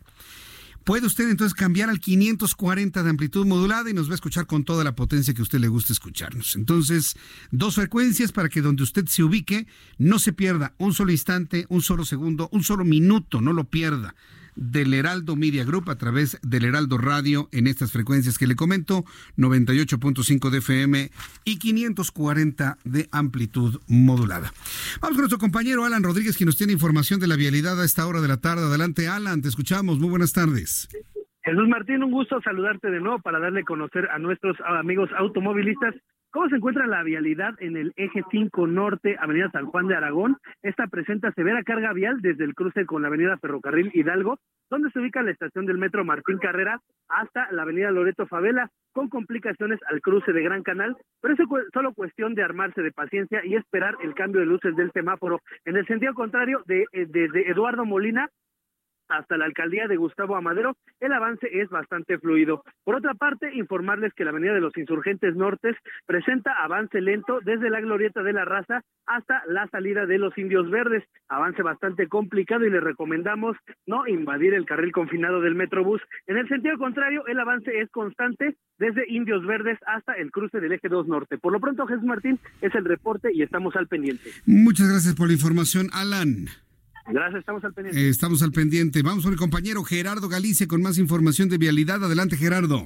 Así es, Jesús Martín, para nuestros amigos que van a utilizar el paseo de la reforma, ya tenemos un incremento en la frecuencia de autos y el avance es cada vez más difícil. Si dejan atrás Avenida de los Insurgentes y se dirigen a la zona norte de la capital. El trayecto más complicado lo ubican una vez que dejan atrás la Torre del Caballito con dirección al circuito bicentenario. Ya son muy largos los asentamientos en semáforos, sobre todo llegando a la zona de Tlatelolco. Y en el sentido opuesto de lo más complicado es su cruce con el eje 1 norte. Se debe a operaciones de semáforos, realmente nada para buscar alguna alternativa. Y para nuestros amigos que van a utilizar el eje 1 norte, si deben pasar por Tepito, se van a topar con reducción de carriles por los puestos que se han colocado prácticamente los carriles confinados para el transporte público, hay reducción de carriles y el avance es verdaderamente difícil. Habrá que salir con algunos minutos de anticipación. Y por lo pronto, Jesús Martín, el reporte. Gracias por la información, Gerardo Galicia. Hasta luego. Hasta luego, que te vea muy bien. Bueno, son las 7 con 6, las 19 horas con 6 minutos hora del centro de la República Mexicana. Desde hace ya un buen rato, aquí en el Heraldo Radio, seguramente usted le recordará, yo le he señalado a Santiago Nieto el que se va de la boca el hombre, por Dios. O sea, se, va, empieza a dar datos que no tiene que dar, están las investigaciones en curso, no tiene empacho de decirlo, bajo el argumento de que se lo ordena el presidente de la República. Ya tuvo un desencuentro con Alejandro Gertz Manero, precisamente sobre esto.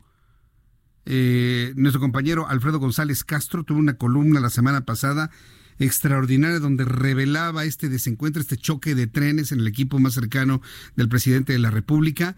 A raíz de la, de la columna de nuestro compañero Alfredo González Castro, bueno, se desató una serie de reacciones de si sí, si no, pero la realidad es que sí hay precisamente este conflicto entre la Unidad de Inteligencia Financiera y la Fiscalía General de la República.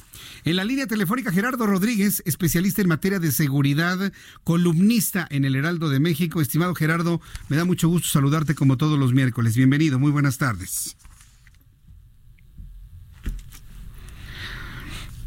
No. Bueno, ahorita, ahorita le volvemos a, contactar, no te preocupes, digo, esa es cuestión de volverle a marcar nada más. Y que nos platique Gerardo Rodríguez, a ver, porque esto es importante, estamos hablando del fiscal, del Procurador General de la República, del Fiscal General de la República y el titular de la Unidad de Inteligencia Financiera, que entiendo, este segundo, investiga para que la Fiscalía trabaje en consecuencia. Es decir, son una mancuerna y están peleados, están enojados. Yo le concedo razón a Alejandro Gersmanero en el sentido de que tiene que mesurarse, tiene que ser menos protagónico, como finalmente lo llegó a comentar, protagónico en medios de comunicación, eh, dando la idea de que la, la unidad de, inteligencia financiera es un monstruo con dientes filosos, que va, investiga, sanciona, bloquea, ordena y demás, y evidentemente apoyado en las conferencias matutinas de Andrés Manuel López Obrador. La reacción de Santiago Nieto fue vamos a trabajar conforme a derecho, vamos a trabajar conforme a las normas, todo mi respeto y mi comunicación con Alejandro Gersmanero, pero realmente este choque, este conflicto va a quedar en eso. Gerardo Rodríguez, me da mucho gusto saludarte nuevamente, ya te tenemos en la línea telefónica. Buenas tardes. ¿Qué tal Jesús Martín? Muy buenas tardes. Pues sí, estamos viendo una confrontación inédita entre dos actores sumamente relevantes en materia de combate a la corrupción y lavado de dinero en este país. Eh, lo que Santiago Nieto ha hecho es un trabajo inédito de presentar denuncias ante la Fiscalía General de la República de todos los casos que nos enteramos. Yo creo que prácticamente hemos sabido de un caso prácticamente cada 15 días de corrupción o de ataque a activos de la delincuencia organizada o de lavado de dinero también de personajes vinculados con la vida eh, empresarial privada de este país. Entonces, eh, obviamente, la Fiscalía General de la República se está llenando de posibles carpetas de investigación a partir de estas denuncias presentadas por el equipo de Santiago Nieto. Hay que decirlo con mucha contundencia, la Fiscalía General de la República, tanto así como la Unidad de Inteligencia Financiera, tienen poco eh, equipo de investigación, por lado de la unidad y de parte de la Fiscalía tienen pocos fiscales que estén dedicados exclusivamente a darle seguimiento a la construcción de estas carpetas de investigación. Entonces, eh, me parece que es fundamental que eh, puedan tener un trabajo coordinado. la unidad de inteligencia financiera está interesada en que estas investigaciones lleguen a buen puerto porque organismos internacionales han señalado el grave problema de México en materia de lavado de dinero es que no se judicializan las investigaciones que realiza la unidad. Entonces, eh, me parece que es positivo esta, esta confrontación, a lo mejor pública. Ojalá y a partir de ella los equipos puedan trabajar porque lo que nos interesa es que se quite la impunidad en la que han trabajado muchos políticos, también muchos delincuentes de cuello blanco, pero también muchos criminales de la delincuencia organizada. Ahora, ¿cuáles son las motivaciones que, tendría un Santiago Nieto? Porque tú, lo dices, cada 15 días prácticamente ha presentado un caso, pero cuando los presenta, revela información de carpetas que aún están en investigación. Más de uno le ha dicho que está violentando eh, la presunción de inocencia, eh, eh, el debido proceso. En, en, realidad la motivación de un Santiago Nieto es combatir la corrupción o ir por la Fiscalía General de la República, que yo lo recuerdo también en conflictos con el encargado del despacho del TRAN cuando era la Procuraduría General de la República. ¿Quiere ser fiscal general Santiago Nieto o verdaderamente además es un interés por combatir la corrupción? ¿Tú cómo lo ves, Gerardo? Mira, yo creo que hay, otro tema que yo he sostenido, inclusive yo le llamo la doctrina Nieto en materia de lavado de dinero, que es eh, organismos internacionales como el GAFI, con Grupo de Acción Financiera Internacional. Esta es una organización internacional de las unidades de inteligencia financiera que combaten el lavado de dinero.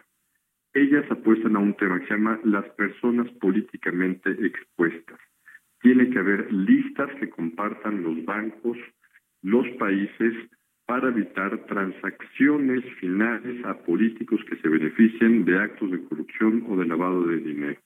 Estas PEPs, si tú entras a la política, tienes que saber que vas a estar en esas listas y que tus movimientos bancarios serán debidamente fiscalizados por tu autoridad nacional o por otros países.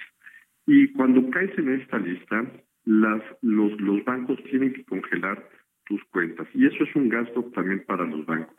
Pero al final del día, estas, estas listas también sirven para que las empresas tengan cuidado con qué otras empresas están vinculadas con lavado de dinero o de políticos o de la mafia o de países terroristas, ¿no? hasta ese nivel llega. Entonces, es importante denunciar y yo creo que es más alto el beneficio social de saber qué políticos, qué empresas están siendo investigadas por lavado de dinero porque puedes tener tú problemas si tienes, por ejemplo, negocios con una empresa vinculada con lavado de dinero o un político está siendo seguido por, eh, por esas actividades y ya no puede ejercer más sus actividades en la función pública.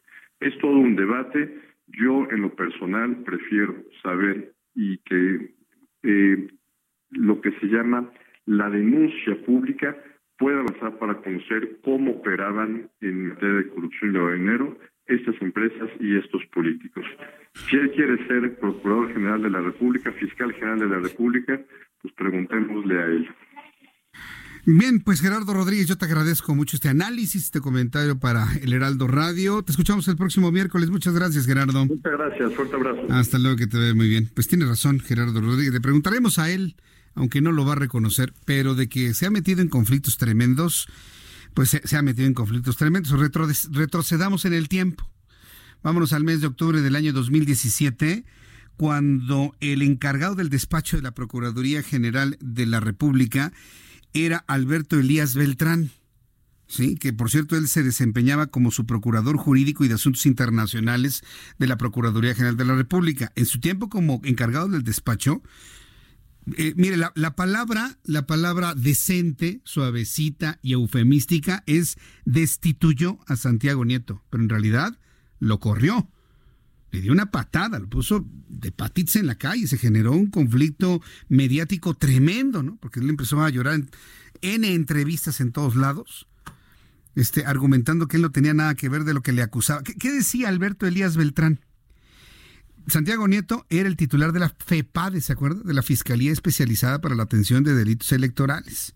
Y en sus comentarios en medios de comunicación, para Alberto Elías Beltrán, al revelar información, estaba violentando el debido proceso. Y dijo que no va a permitir, mientras él sea el encargado del despacho en la Procuraduría, que se violente el debido proceso. Esto sucedía en octubre de 2017. Han pasado ya muchos meses, han pasado más de dos años. Y, y, hay quienes seguimos observando ese mismo eh, patrón de comportamiento, de no aguantarse el no revelar información que están en carpetas de investigación, datos importantes, fundamentales. ¿Por qué? Porque se les pueden caer los casos. Mire, por ejemplo, en el caso del abuelo, del muchacho que, que terminó terriblemente suicidado luego de matar a una maestra y balear a sus compañeros en el colegio Cervantes, el propio Santiago Nieto ha hecho revelaciones que, vaya, ni siquiera lo tenía en la mente, en la, en la órbita, la Comisión de los Derechos Humanos de Coahuila. Con eso le digo todo. Eso es violentar el debido proceso, eso es violentar la presunción de inocencia. Dos, tres estrategias de sus abogados y el hombre sale libre. Precisamente se caen los casos cuando se habla de más. Y eso es lo que siempre le, han señalado. Ahora de lo que nos plantea Gerardo Rodríguez, se le pueden caer si se quiere ir de la boca. Se le pueden caer si se, si se va de la boca. Entonces, ya veremos el comportamiento del, del titular de la Unidad de Inteligencia Financiera, que por cierto el presidente no le dice nada. A él le gusta. A él le gusta que esté diciendo, es más, le ha pedido, a ver, revela, di, informa, a ver en qué va, y ahí está. Finalmente, esto es todo un caso. Está, la verdad, muy, muy interesante el asunto. Son las 7 con 16, las 19 horas con 16 minutos, hora del centro de la República Mexicana. Hoy es miércoles de Código de Salud, el primer Código de Salud de este año 2020. Y Mariano Palacio, me da mucho gusto saludarte. Bienvenido. Jesús Martín, muy buenas noches. No habíamos tenido la oportunidad de iniciar este año aquí contigo los miércoles en Código Salud, pero ya estamos aquí, al pie del cañón. Y darte de parte todo este gran equipo y del público que te escucha un enorme abrazo. Muchísimas gracias. A ti y a toda tu familia. Muchísimas gracias. Jesús me da gusto que ya estés nuevamente ya reactivado, ya con las actividades, con tus investigaciones y qué nos traes en materia de salud el día de hoy, Mariano. Importante, vamos a arrancar con un tema interesante. Fíjate que en México, más de la mitad de la población joven, es decir, el 63.8%, padece, padece ojo seco. ¿Y mm. sabes cuál es la razón? ¿Cuál? Bien interesante. Son varias, pero la más importante es pasar mucho tiempo frente a las computadoras y los dispositivos móviles. En alguna ocasión, ¿te acuerdas? Platicamos de la vista cansada, que esto también tiene que ver con la exposición prolongada a los dispositivos móviles. Bueno, también están aumentando, ya lo vimos, la mitad de la población joven en este país ojo seco. Eh, ¿A poco no parpadeamos cuando estamos en el teléfono pues celular? Pues parece que no. Lo más importante es parpadear porque el parpadear permite exactamente la lubricación del ojo, pero no lo estamos haciendo. Y ahí te van más motivos. Además de la, de la exposición prolongada a los dispositivos, la exposición prolongada al aire acondicionado, así como el maquillaje en pestañas y una higiene inadecuada, lo que origina la proliferación de ácaros en las mujeres. Mm. Fíjate, el mal maquillaje, maquillaje por ejemplo pirata, alterado eh, o inadecuadamente puesto, también puede generar ojo seco. Y el ojo seco se manifiesta, se manifiesta al reducir casi al máximo las lágrimas. Estas son necesarias para humectar los ojos y eliminar partículas extrañas. El ojo seco daña la córnea, la conjuntiva, los folículos pilosos de las pestañas y el movimiento de los párpados, Jesús Martín. Aseguran los oftalmólogos que de no atenderse a tiempo el ojo seco, mm. las consecuencias son desde incomodidad constante, aparición de carnosidades. Ah, caray. Esto es bien interesante. Y obviamente la opacidad del ojo o los ojos como tal. Si mm. llegas a ver una persona que tiene como una carnosidad, un pedacito de carnita en el párpado, probablemente padeció ojo seco y no se atendió. Fíjate que yo tengo cirugía láser, pero me la hicieron hace muchos años, en el año 2002. Uh, ya, ya, ya, ya, con esa tecnología. A partir de ahí me diagnosticaron ojo seco y me dijeron, usted va a tener ojo seco, sus gotitas, para el resto de la vida. Tienes tu tratamiento. Tengo mi tratamiento. No lo abandones, que es lo más importante. Ahora, en entrevista con Óscar Antonio Ramos Montes, él es investigador de la FES Iztacala de la UNAM, los dispositivos móviles se deben utilizar a más de 40 centímetros de distancia de los ojos, en sitios iluminados y con buena ventilación. Recomienda también tomar periodos de descanso de 20 minutos tras una hora de uso, después observar hacia un punto en específico en la lejanía y parpadear constantemente y estar al pendiente de molestias oculares como tener comezón, visión borrosa y lagañas. El ojo seco Jesús Martín es una afección ocular que altera la película lacrimal, necesaria para la buena visión y según un estudio un estudio del Centro de Diagnóstico de Alteraciones de la Superficie Ocular, el 60% de la población que fue atendida el último año presentó ojo seco, encontrando que es más común en mujeres que en hombres y puede presentarse en mayor proporción en personas con enfermedades como diabetes, hipertensión, artritis y lupus eritematoso o en quienes se exponen a químicos o sufren alergias. Así que al primer síntoma, de falta de lagrimeo, comezón, vista borrosa y lagañas, se debe acudir, acudir, al oftalmólogo para una valoración y recibir tratamiento. Recordemos que la tecnología es vital y es una herramienta básica de comunicación y trabajo, solo hay que usarla el tiempo necesario con la distancia óptima. Interesante lo que nos dicen los especialistas Jesús Martín, más del 50% de la población joven en nuestro país está manifestando el ojo seco y esto es por la exposición constante prolongada a los dispositivos dispositivos móviles, a las tabletas electrónicas, a las computadoras. Sabemos que muchas personas pues dependen de esto, Jesús Martín. Obviamente trabajan con los dispositivos, no, se los, no los podemos retirar de sus actividades cotidianas. Recomiendan 40 centímetros de distancia entre el ojo y el dispositivo, parpadear después de eh, un espacio prolongado, 20 minutos de descanso, ver a lo lejos, enfocar en un punto lejano, regresar, pestañear y nuevamente a trabajar. Complicado, complicado lo porque, sé, porque no- implica disciplina y luego estás Claro. más clavado acá en la información. Pero y- dime una cosa, que- si no tomamos disciplina en nuestra salud, el día de mañana vamos a tener una serie de complicaciones que no nos van a permitir hacer cosas, trabajar y tener calidad de vida. Oye, pero el ojo seco es una condición para que ahora los niños, los jóvenes utilicen más los lentes debido a problemas de, de vista cansada, bueno, no vista cansada, perdón, pero sí de, eh, de miopía. Exactamente, también es un factor que puede generar esto. Entonces, ¿qué te parece si al primer síntoma que vayan los niños con sus papás y los adultos al oftalmólogo y eviten cualquier complicación? Correcto, bueno, pues eh, Mariano, yo te agradezco mucho el que nos hayas traído este tema. Luego son de las cosas que no somos conscientes, como es un asunto automático. Exactamente, por eso lo quise eh, traer aquí a la mesa contigo, porque parece que tan automático es que no le hacemos caso. Y mira cómo la mitad de la población tiene ojo seco. Mariano Riva Palacio, muchas gracias por acompañarnos Gracias, el día de Jesús hoy. Martín. Recuérdanos, por favor, tu programa, a qué hora te vemos y en dónde. Lunes a viernes a las 11 de la mañana por la señal del Heraldo Televisión. Estamos en el canal 151 de Easy, 161 de Sky, pero también estamos por Periscope de Ajá. Twitter y también estamos a través de la plataforma digital El Portal del Heraldo Media Group. El portal del Heraldo Media Así Group. es. Muchas gracias, Mariano. Buenas noches, Jesús Martín. Buenas noches, Mariano Riva Palacio con la información de Código Salud. Recuerde que Código de Salud todos los miércoles aquí en el Heraldo Radio. Vamos a ir a los mensajes. Regreso enseguida con más información. Eh, le doy a conocer que hoy el presidente de la República dio por hecho que la renuncia de Eduardo Medina Mora se debió a investigaciones abiertas en su contra. Ya finalmente llegó la carta para conocer cuáles son las razones de peso por las cuales el entonces ministro de la Suprema Corte de Justicia decidió renunciar. Le tendré lo de la terna que ha enviado López Obrador para la Comisión Reguladora de Energía. ¿Qué pasa con la periodista, ahora legisladora Lili Telle? Se queda en la bancada de Morena en el Senado. Ve que la querían fuera porque ha sido en su forma muy clara de ser, ha sido muy incómoda para muchos legisladores del Movimiento de Regeneración Nacional.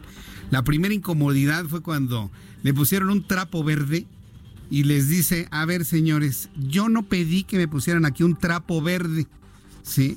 Porque yo no estoy pidiendo que, yo no estoy de acuerdo, yo así como yo respeto su trapo verde y no se los ando cuidando, a mí no me anden poniendo trapos verdes. Bueno, desde entonces Lili trae un enfrentamiento con la bancada de Morena, pero finalmente se queda. Le tendré detalles un poco más adelante. Le platicaré sobre eh, la ratificación de Raquel Buenrostro, ahora como la nueva mm, titular del Servicio de Administración Tributaria. Va a tener un trabajal enorme. Hay declaraciones de Mario Delgado que asegura que en febrero se va a analizar la regulación del outsourcing. No creo que eso se. Bueno, se fue a la congeladora, pero lo van a descongelar eh, a partir del mes de febrero. Y bueno, pues uno de los asuntos internacionales más importantes, el acuerdo comercial, el primer paso, la primera fase de un acuerdo comercial entre China y los Estados Unidos. Todo esto después de los anuncios aquí en el Heraldo Radio. Le invito para que se quede con nosotros y me escriba a través de mi cuenta de Twitter, arroba Jesús Martín MX.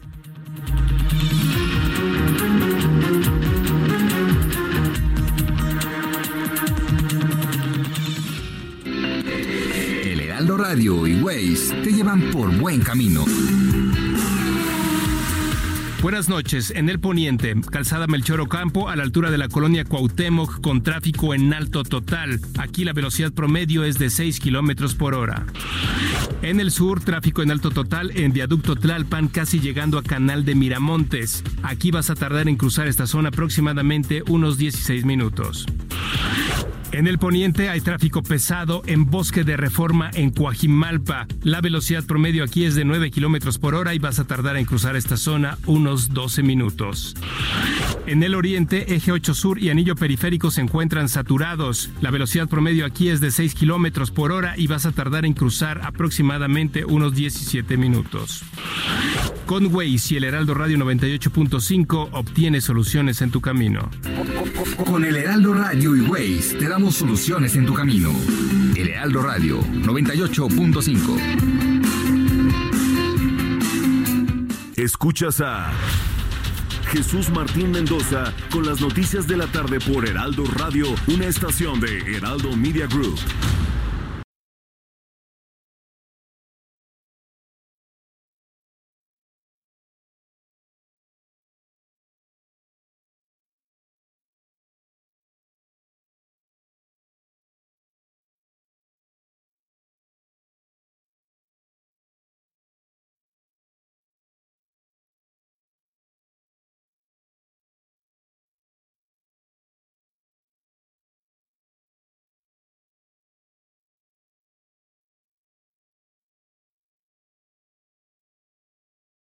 Heraldo Radio.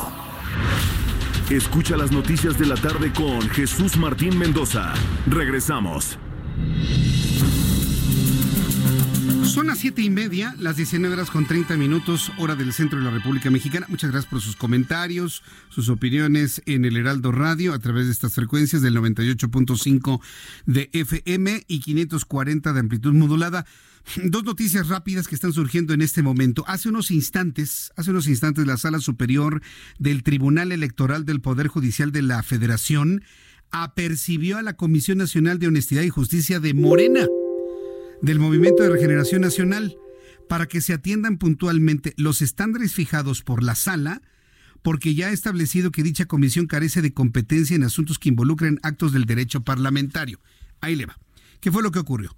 Los magistrados del Tribunal Electoral del Poder Judicial de la Federación, eh, por unanimidad, revocaron la amonestación impuesta por la Comisión Nacional de Honor y Justicia, o de Honestidad y Justicia, de Morena al senador Ricardo Monreal respecto de su actuación en el procedimiento de renovación de la mesa directiva del Senado, en atención a que la Comisión de Morena carece de competencia para conocer temas de derecho parlamentario. Es decir, Ricardo Monreal podrá ser integrante de Morena, pero Morena y la Comisión de Honestidad y Justicia no le pueden recriminar lo que él como parlamentario diga en tribuna.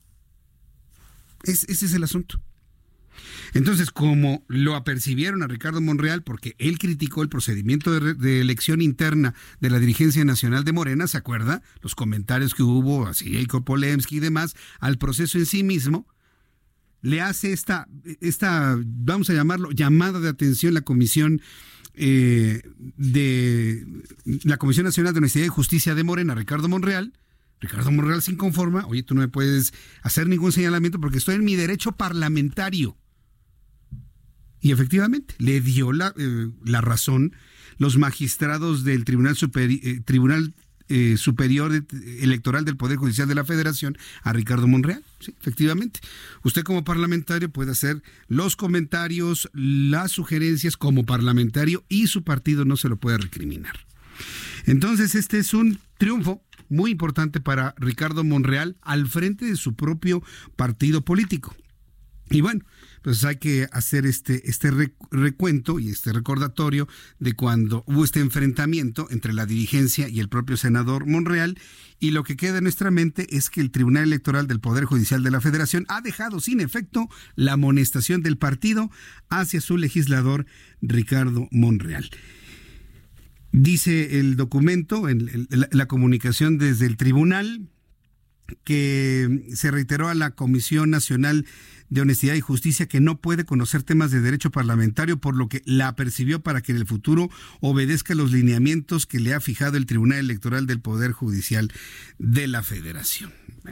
Ya estaremos conociendo alguna reacción desde el Movimiento de Regeneración Nacional, pero creo que esto es algo importante para el propio legislador, senador del Movimiento de Regeneración Nacional. Otro asunto que me parece muy importante es lo que se está generando en el Colegio Cervantes de Torreón, en donde ocurrieron los hechos que ya usted y yo conocemos la semana pasada. El Colegio Cervantes de, el Colegio Cervantes de Torreón en su plantel Bosques está informando a toda la comunidad universitaria, a toda la comunidad estudiantil, quiero decir, y pues a la opinión pública también. Queridos padres de familia, dice esta circular del Colegio Cervantes de Torreón, nos permitimos informarles que el viernes 17 de enero, o sea, pasado mañana, reanudaremos las clases en el campus Bosque, así como las actividades deportivas, culturales y académicas que por las tardes se llevan a cabo en el campus Antonio Vigatá Simó. Por otro lado, de conformidad con las recomendaciones que nos han hecho especialistas y con la finalidad de brindar mayor seguridad, el ingreso a las instalaciones del campus Bosque se realizará de la siguiente manera. Primero, segundo, tercero de primaria a través de la puerta ubicada en la calle Basolo, cuarto, quinto y sexto de primaria secundaria lo harán por el acceso de la calle Juan Pablo, la puerta, la puerta que establece para el más pequeño. Agradecemos de antemano su apoyo en la inclinación de estas medidas de seguridad. Atentamente, Colegio Cervantes de Torreón qué momento más complicado. Sobre todo como padres de familia. Imagínense que usted es un padre de familia que tiene a sus hijos en esa escuela donde ocurrió lo que usted ya sabe. ¿Nos volvería a llevar? Hay niños que quedaron aterrados. Padres de familia, hay, por ahí un video que me tocó ver de cómo llegaba un padre de familia desesperado a las puertas de la escuela buscando a su hijo. Se entera en la televisión que una balacera en la escuela de, su propio hijo, va corriendo Imagínese usted la escena, ¿no? Las patrullas, el, corredero, padres de familia, niños. Él llega a la puerta de la escuela, grita que dónde está su hijo, le piden el nombre y después de unos cuantos segundos aparece el niño. El padre se funde en un abrazo intenso con el niño, se lleva las manos al rostro y rompe en llanto. Lloraba más el papá que el hijo. Imagínese la, impotencia, imagínese usted el miedo de perder a un hijo en el colegio donde usted sentó todas sus confianzas para que lo eduquen, para que conozca, para que se divierta, para que conozca del mundo y de la vida. A mí en personal esa imagen me impactó muchísimo, muchísimo. Porque como yo le digo, también soy papá. Entonces llegó y rompió en llanto. Eh, al ver a su hijo bien, lo abraza y el que lloró más fue el papá. Papás y alumnos podrán regresar con normalidad, entre comillas, al Colegio Cervantes. Va a ser algo interesante que habremos de ir revisando conforme avancen los días. Por eso lo hacen en viernes, porque si tienen una muy baja asistencia, bueno, pues llega el fin de semana. Y entonces verán qué es lo que hacen para el lunes y poco a poco se irán normalizando las cosas, entre comillas, ¿no? Porque quedará marcada esa escuela finalmente por un hecho tan, tan, tan doloroso. Antonio Vigatásimo, fíjese, ahora que estaba leyendo que el campus se llama Antonio Vigatá Simó, eh, que es un aledaño ahí donde se encuentra el Colegio Cervantes, es el nombre del fundador de la escuela que fue uno de los exiliados españoles que en 1947, después de que no pudieron fundar esa escuela en España, llegaron a México con este modelo educativo llegaron a México y fundaron la escuela. Fue precisamente Antonio Vigatasimo. Y de ahí el nombre de este campus. Bueno, interesante lo que está comentando el Colegio Cervantes Campus Bosques allá en Torreón. Coahuila. Son las 7.37, las 7.37 hora del centro de la República Mexicana. El presidente de la República, Andrés Manuel López Obrador, dio por hecho que la renuncia del ex ministro de la Suprema Corte de Justicia, Eduardo Medina Mora, se debió a las investigaciones abiertas en su contra por la Secretaría de Hacienda como presunto responsable de lavado de dinero a raíz de una alerta proveniente del gobierno de los Estados Unidos.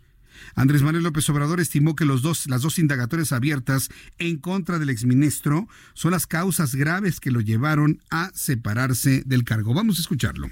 Ya dimos a conocer la carta, que esto es lo que eh, motivó su renuncia, su retiro, y yo lo informé, lo notifiqué, como lo establece la ley, al Senado, y el Senado aprobó Ya sobre los delitos, este, es la fiscalía. Tengo la información de que son dos averiguaciones este, las que están abiertas. Pero... Son las averiguaciones, básicamente. Y eh, yo creo que la fiscalía, que ya informó, podría de nuevo este, aclarar sobre mm, qué tipo de investigación está llevando a cabo. Es lo que comentó el propio presidente. Mire, es un asunto ya agotado, ¿no? Ya, ya, ya, ya atendido y agotado. De esta manera el presidente dio a conocer los motivos de la renuncia y es una historia que ahí finalmente termina, llega un fin feliz para Eduardo Medina Mora, ¿no? Finalmente. La terna de candidatos a comisionados de la Comisión Reguladora de Energía fue enviada a la Comisión Permanente del Congreso de la Unión por el presidente de la República con el objeto de cubrir el lugar de Guadalupe Escalante, quien se incluyó en la lista. Asimismo, se presentó a Víctor David Palacios Gutiérrez y Alfonso López Alvarado. Como parte de la exposición de motivos, el mandatario resaltó que las funciones de la Comisión Reguladora de Energía cobran especial relevancia en la presente administración, ya que el gobierno de México tiene el firme propósito de garantizar el pleno desarrollo de las áreas restringidas de la industria eléctrica y de hidrocarburos. Esto fue lo que, lo que finalmente se explicó en cuanto a la importancia de esta posición. Lili Telles, usted la conoce, periodista de muchos años en televisión, ahora ya legisladora. Bueno, pues el Tribunal Electoral del Poder Judicial de la Federación decidió por unanimidad que la senadora Lili Telles se quede dentro de la bancada del Movimiento de Regeneración Nacional en el Senado, ni más ni menos. Así que tenemos segunda resolución importante en torno a Morena por parte del Tribunal Electoral del Poder Judicial de la Federación. El tribunal resolvió que la Comisión de Honor y Justicia de Morena no tiene facultad para determinar sobre la vida legislativa de sus militantes. Además de que resaltó que Lili Telles, pues no es militante de Morena, por lo que no causa efecto la determinación que en su momento tuvo. O sea, no puede usted correr a quien no está dentro. No le puede decir adiós a quien, no le puede decir salte a quien no ha entrado. Esa es la lógica, por, por elemental que parezca, pero pues así ya en términos muy llanos, eso es lo que está diciendo finalmente el Tribunal Electoral del Poder Judicial de la Federación. Oye, pues no la puedes correr porque ni siquiera es tu militante. Así que bueno, pues tú la elegiste, se queda ahí dentro del Movimiento de Regeneración Nacional. ¿Cómo le irá a Lili Telles en el futuro? Pues quién sabe, mire, es una mujer que sabe defender ella solita perfectamente bien. En la primera oportunidad que tenga de platicar con ella, ¿sí? platicaremos con ella aquí en el Heraldo Radio, en el Heraldo Televisión, para que nos diga finalmente cómo le ha ido primero como periodista y posteriormente como legisladora, ¿cómo ve el mundo desde las dos, desde los dos balcones? ¿Cómo se ve el mundo? ¿Qué tan diferente se ve el mundo desde un lado y desde el otro? Como generador de noticia, en este momento, como lo es ella, o como alguien que cubre e informa la noticia como finalmente lo hizo durante prácticamente toda su vida como periodista. Será muy interesante platicar con ella. Otro asunto, con 28 votos a favor, 5 abstenciones y ningún voto en contra, el Pleno de la Comisión Permanente del Congreso de la Unión ratificó el nombramiento de Raquel Buenrostro Sánchez como, como titular del Servicio de Administración Tributaria. ¿Qué trabajo va a tener, eh?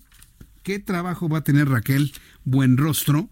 para poder obtener la captación de impuestos, pues todo lo que se tiene que obtener para cubrir, sí, para cubrir los gastos, el presupuesto de egresos aprobado el año pasado, que fue muy debatido, que fue muy criticado, pero además de que no nos quedemos cortos, ¿no? En el camino.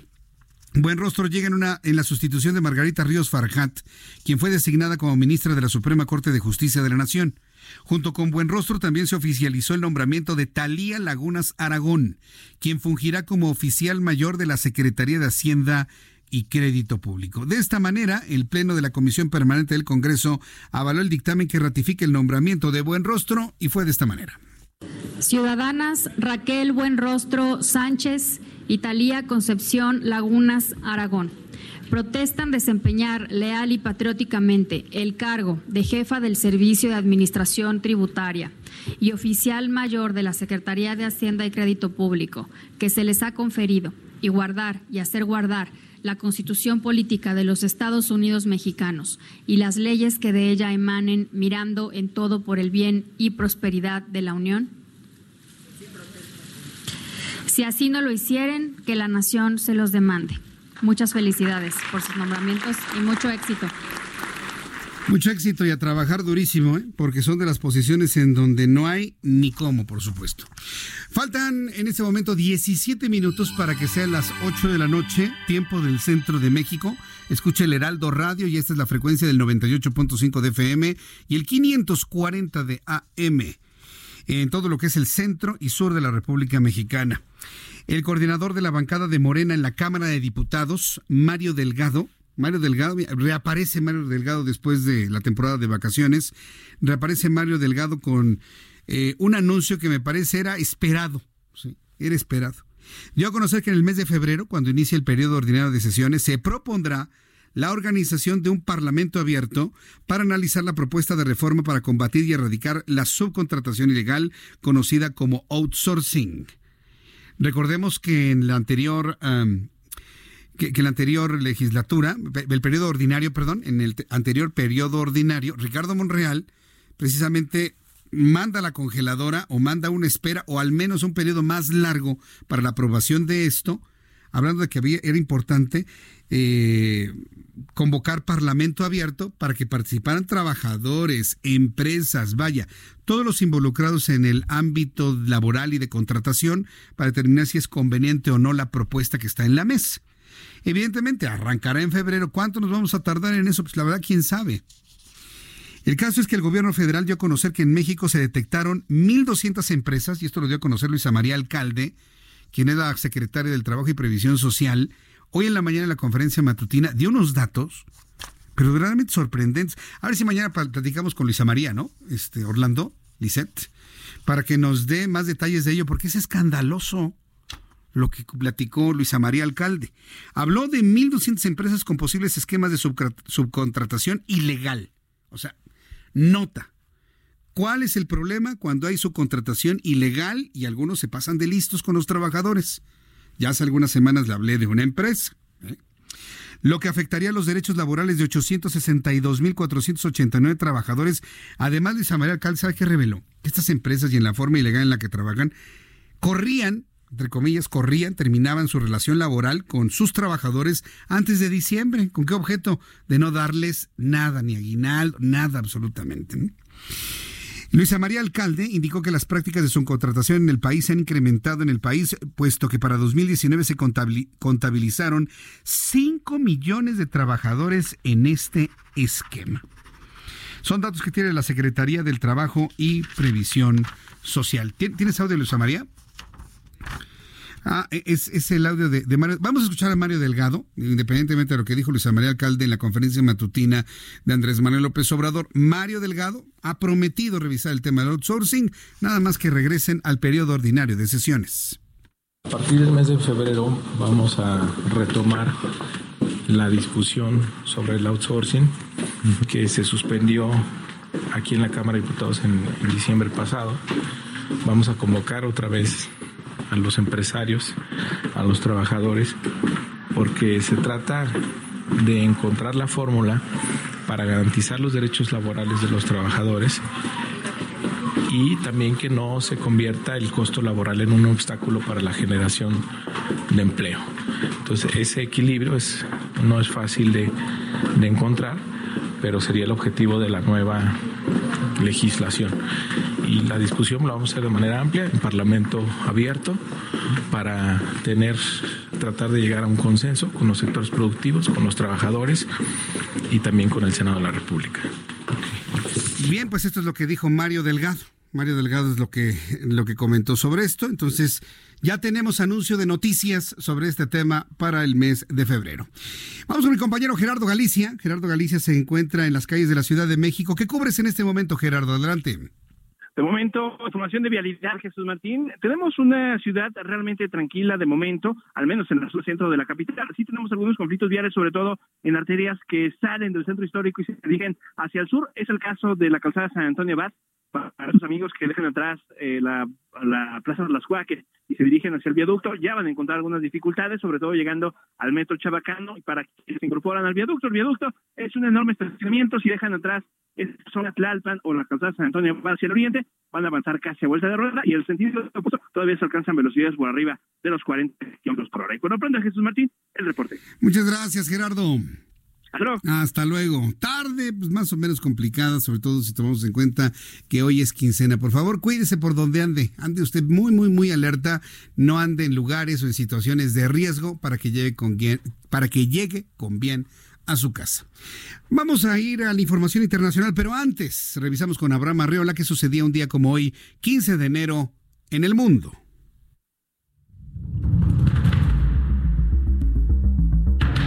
Continuamos. Muchísimas gracias. Esto fue lo que pasó en un día como hoy en el mundo. 1929. Nace Martin Luther King, pastor estadounidense, activista por los derechos civiles de los afroestadounidenses y Premio Nobel de la Paz en 1964. 1967. En Estados Unidos se celebra el primer Super Bowl, el cual fue celebrado por parte de los Green Bay Packers contra los Kansas City Chiefs, en donde los Packers derrotaron 35 a 10 a sus rivales.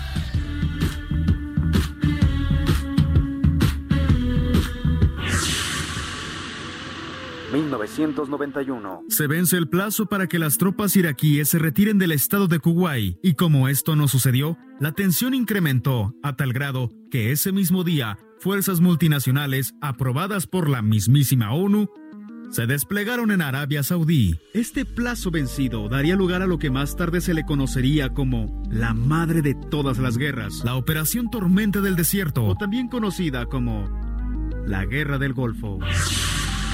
2006. Michelle Bachelet es elegida presidenta de Chile, siendo la primera mujer en ocupar este cargo en la historia de ese país.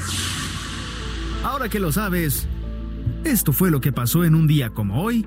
Y por cierto, vámonos a Chile. Al país. Gracias, Abraham Arriola. No es necesaria la, la aclaración. Bueno, pues hablando de la información internacional, lo más destacado, sobre todo para eh, desde el punto de vista cercanía geográfica, es lo que está ocurriendo en los Estados Unidos. Finalmente, tal y como lo prometió el presidente de los Estados Unidos, Donald Trump, hoy 15 de enero, Donald Trump y el viceprimer ministro chino, Luis G., firmaron este miércoles un largo y esperado acuerdo comercial que incluye un fuerte aumento de las compras del gigante asiático. El documento de 86 páginas fue suscrito en un evento realizado en la Casa Blanca ante más de 200 invitados de los círculos empresariales, gubernamentales y diplomáticos. China aceptó importaciones adicionales de bienes estadounidenses por 200 mil millones de dólares en dos años esta cantidad incluye 32 mil millones de dólares en productos agrícolas y marinos. Lo importante de esto es que se firmó hoy una primera fase. En la firma de esta primera fase no hay, no hay un abatimiento automático de las barreras arancelarias. Será hasta la firma de una segunda fase o de una segunda parte en la que entonces ya se podría hablar concretamente de un abatimiento de las barreras arancelarias. Ahora sí, imagínense un mercado de... Mire, en China son en este momento 1.700 millones de seres humanos. China, China solito. Gente con dinero, así con dinero, mucho dinero, que puede comprar casas, coches y lo que usted le ponga enfrente, por lo menos 500 millones. ¿Qué son 500 millones de pesos, 500 millones de personas? Son casi cuatro Méxicos completos. Cuatro Méxicos completos de gente con dinero que puede comprar y mercadear. Súmelo al mercado estadounidense. ¿Se da cuenta el potencial que tiene el mercado chino-estadounidense luego de este acuerdo? Claro, si va avanzando conforme a programa y no se atora, se va a convertir en el área comercial más poderosa del mundo. China, Estados Unidos, Estados Unidos, China no habrá acuerdo comercial que se les anteponga. Y ahí es donde vamos a ver finalmente cómo va a funcionar el acuerdo comercial entre Canadá, Estados Unidos y México, que por cierto, hoy ya también se dio un avance importantísimo en el texto del acuerdo comercial entre Canadá, Estados Unidos y México. Se prevé, la Secretaría de Relaciones Exteriores prevé que para mañana, más tardar pasado mañana, el viernes, se firme el texto y ya nada más estaríamos esperando al Congreso canadiense para que haga lo mismo. Un juez en Maryland emitió un amparo preliminar para impedir al gobierno del presidente Donald Trump implementar una orden ejecutiva que le permita a los gobiernos estatales y locales negarse a aceptar refugiados. El amparo fue solicitado por tres agencias dedicadas a la reubicación de refugiados que habían presentado una demanda contra la orden ejecutiva. 7.53, las 7.53 ya está aquí en el estudio. Fernando Galván con toda la información deportiva. Bienvenido, Fernando. Muy buenas tardes, noches. Ahí, está. Muy buenas tardes, noches para todos. Pues, ¿Qué te parece si vamos con la información deportiva? Hay mucho que contar el día de hoy. A ver, platícanos. Pues, Empezamos por el número uno. Así es. Bueno, no, no es el número uno. Bueno, sí es el número uno histórico de la selección, el goleador, pero no es como que el más el favorito de la afición. Hablamos del Chicharito Hernández, quien parece decir adiós a su travesía por Europa y pues no regresa a México, sí regresa de este lado del charco, pero se iría a Los Ángeles Galaxy por muchos, muchos, muchos millones de dólares. ¿Qué le pasó al Chicharito allá en Europa? ¿Ya, pues, digamos que, edad, o qué? Pues parte de edad y parte de que alcanzó su tope muchos años, o sea, cuando llegó con el United, alcanzó su tope de fútbol, le alcanzó para seguir en el Madrid y luego ya de ahí ya no pudo tener un nivel tan alto y estuvo en equipos de media tabla.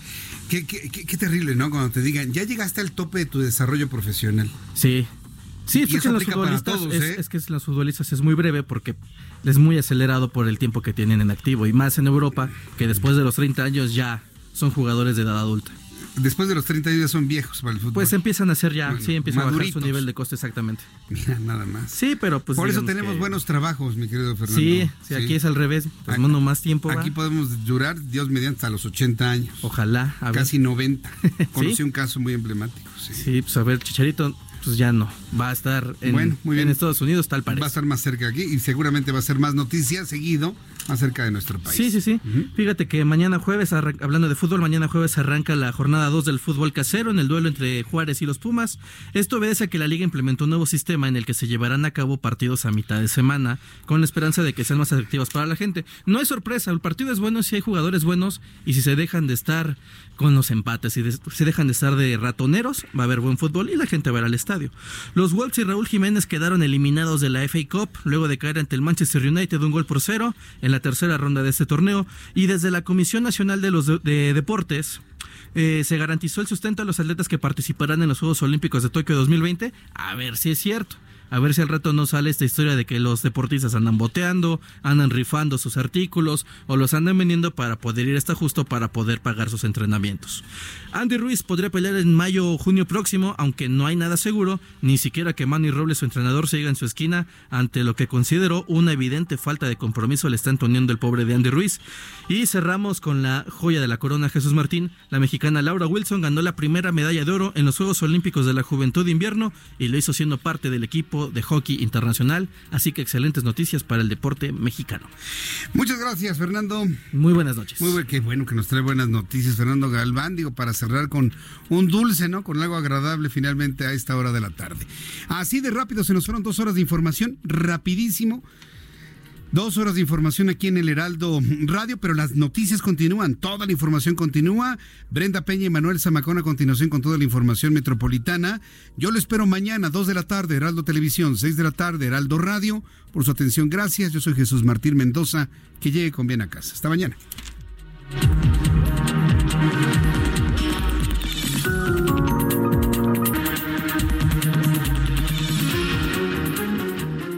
Esto fue las noticias de la tarde con Jesús Martín Mendoza. Escucha la H, Heraldo Radio.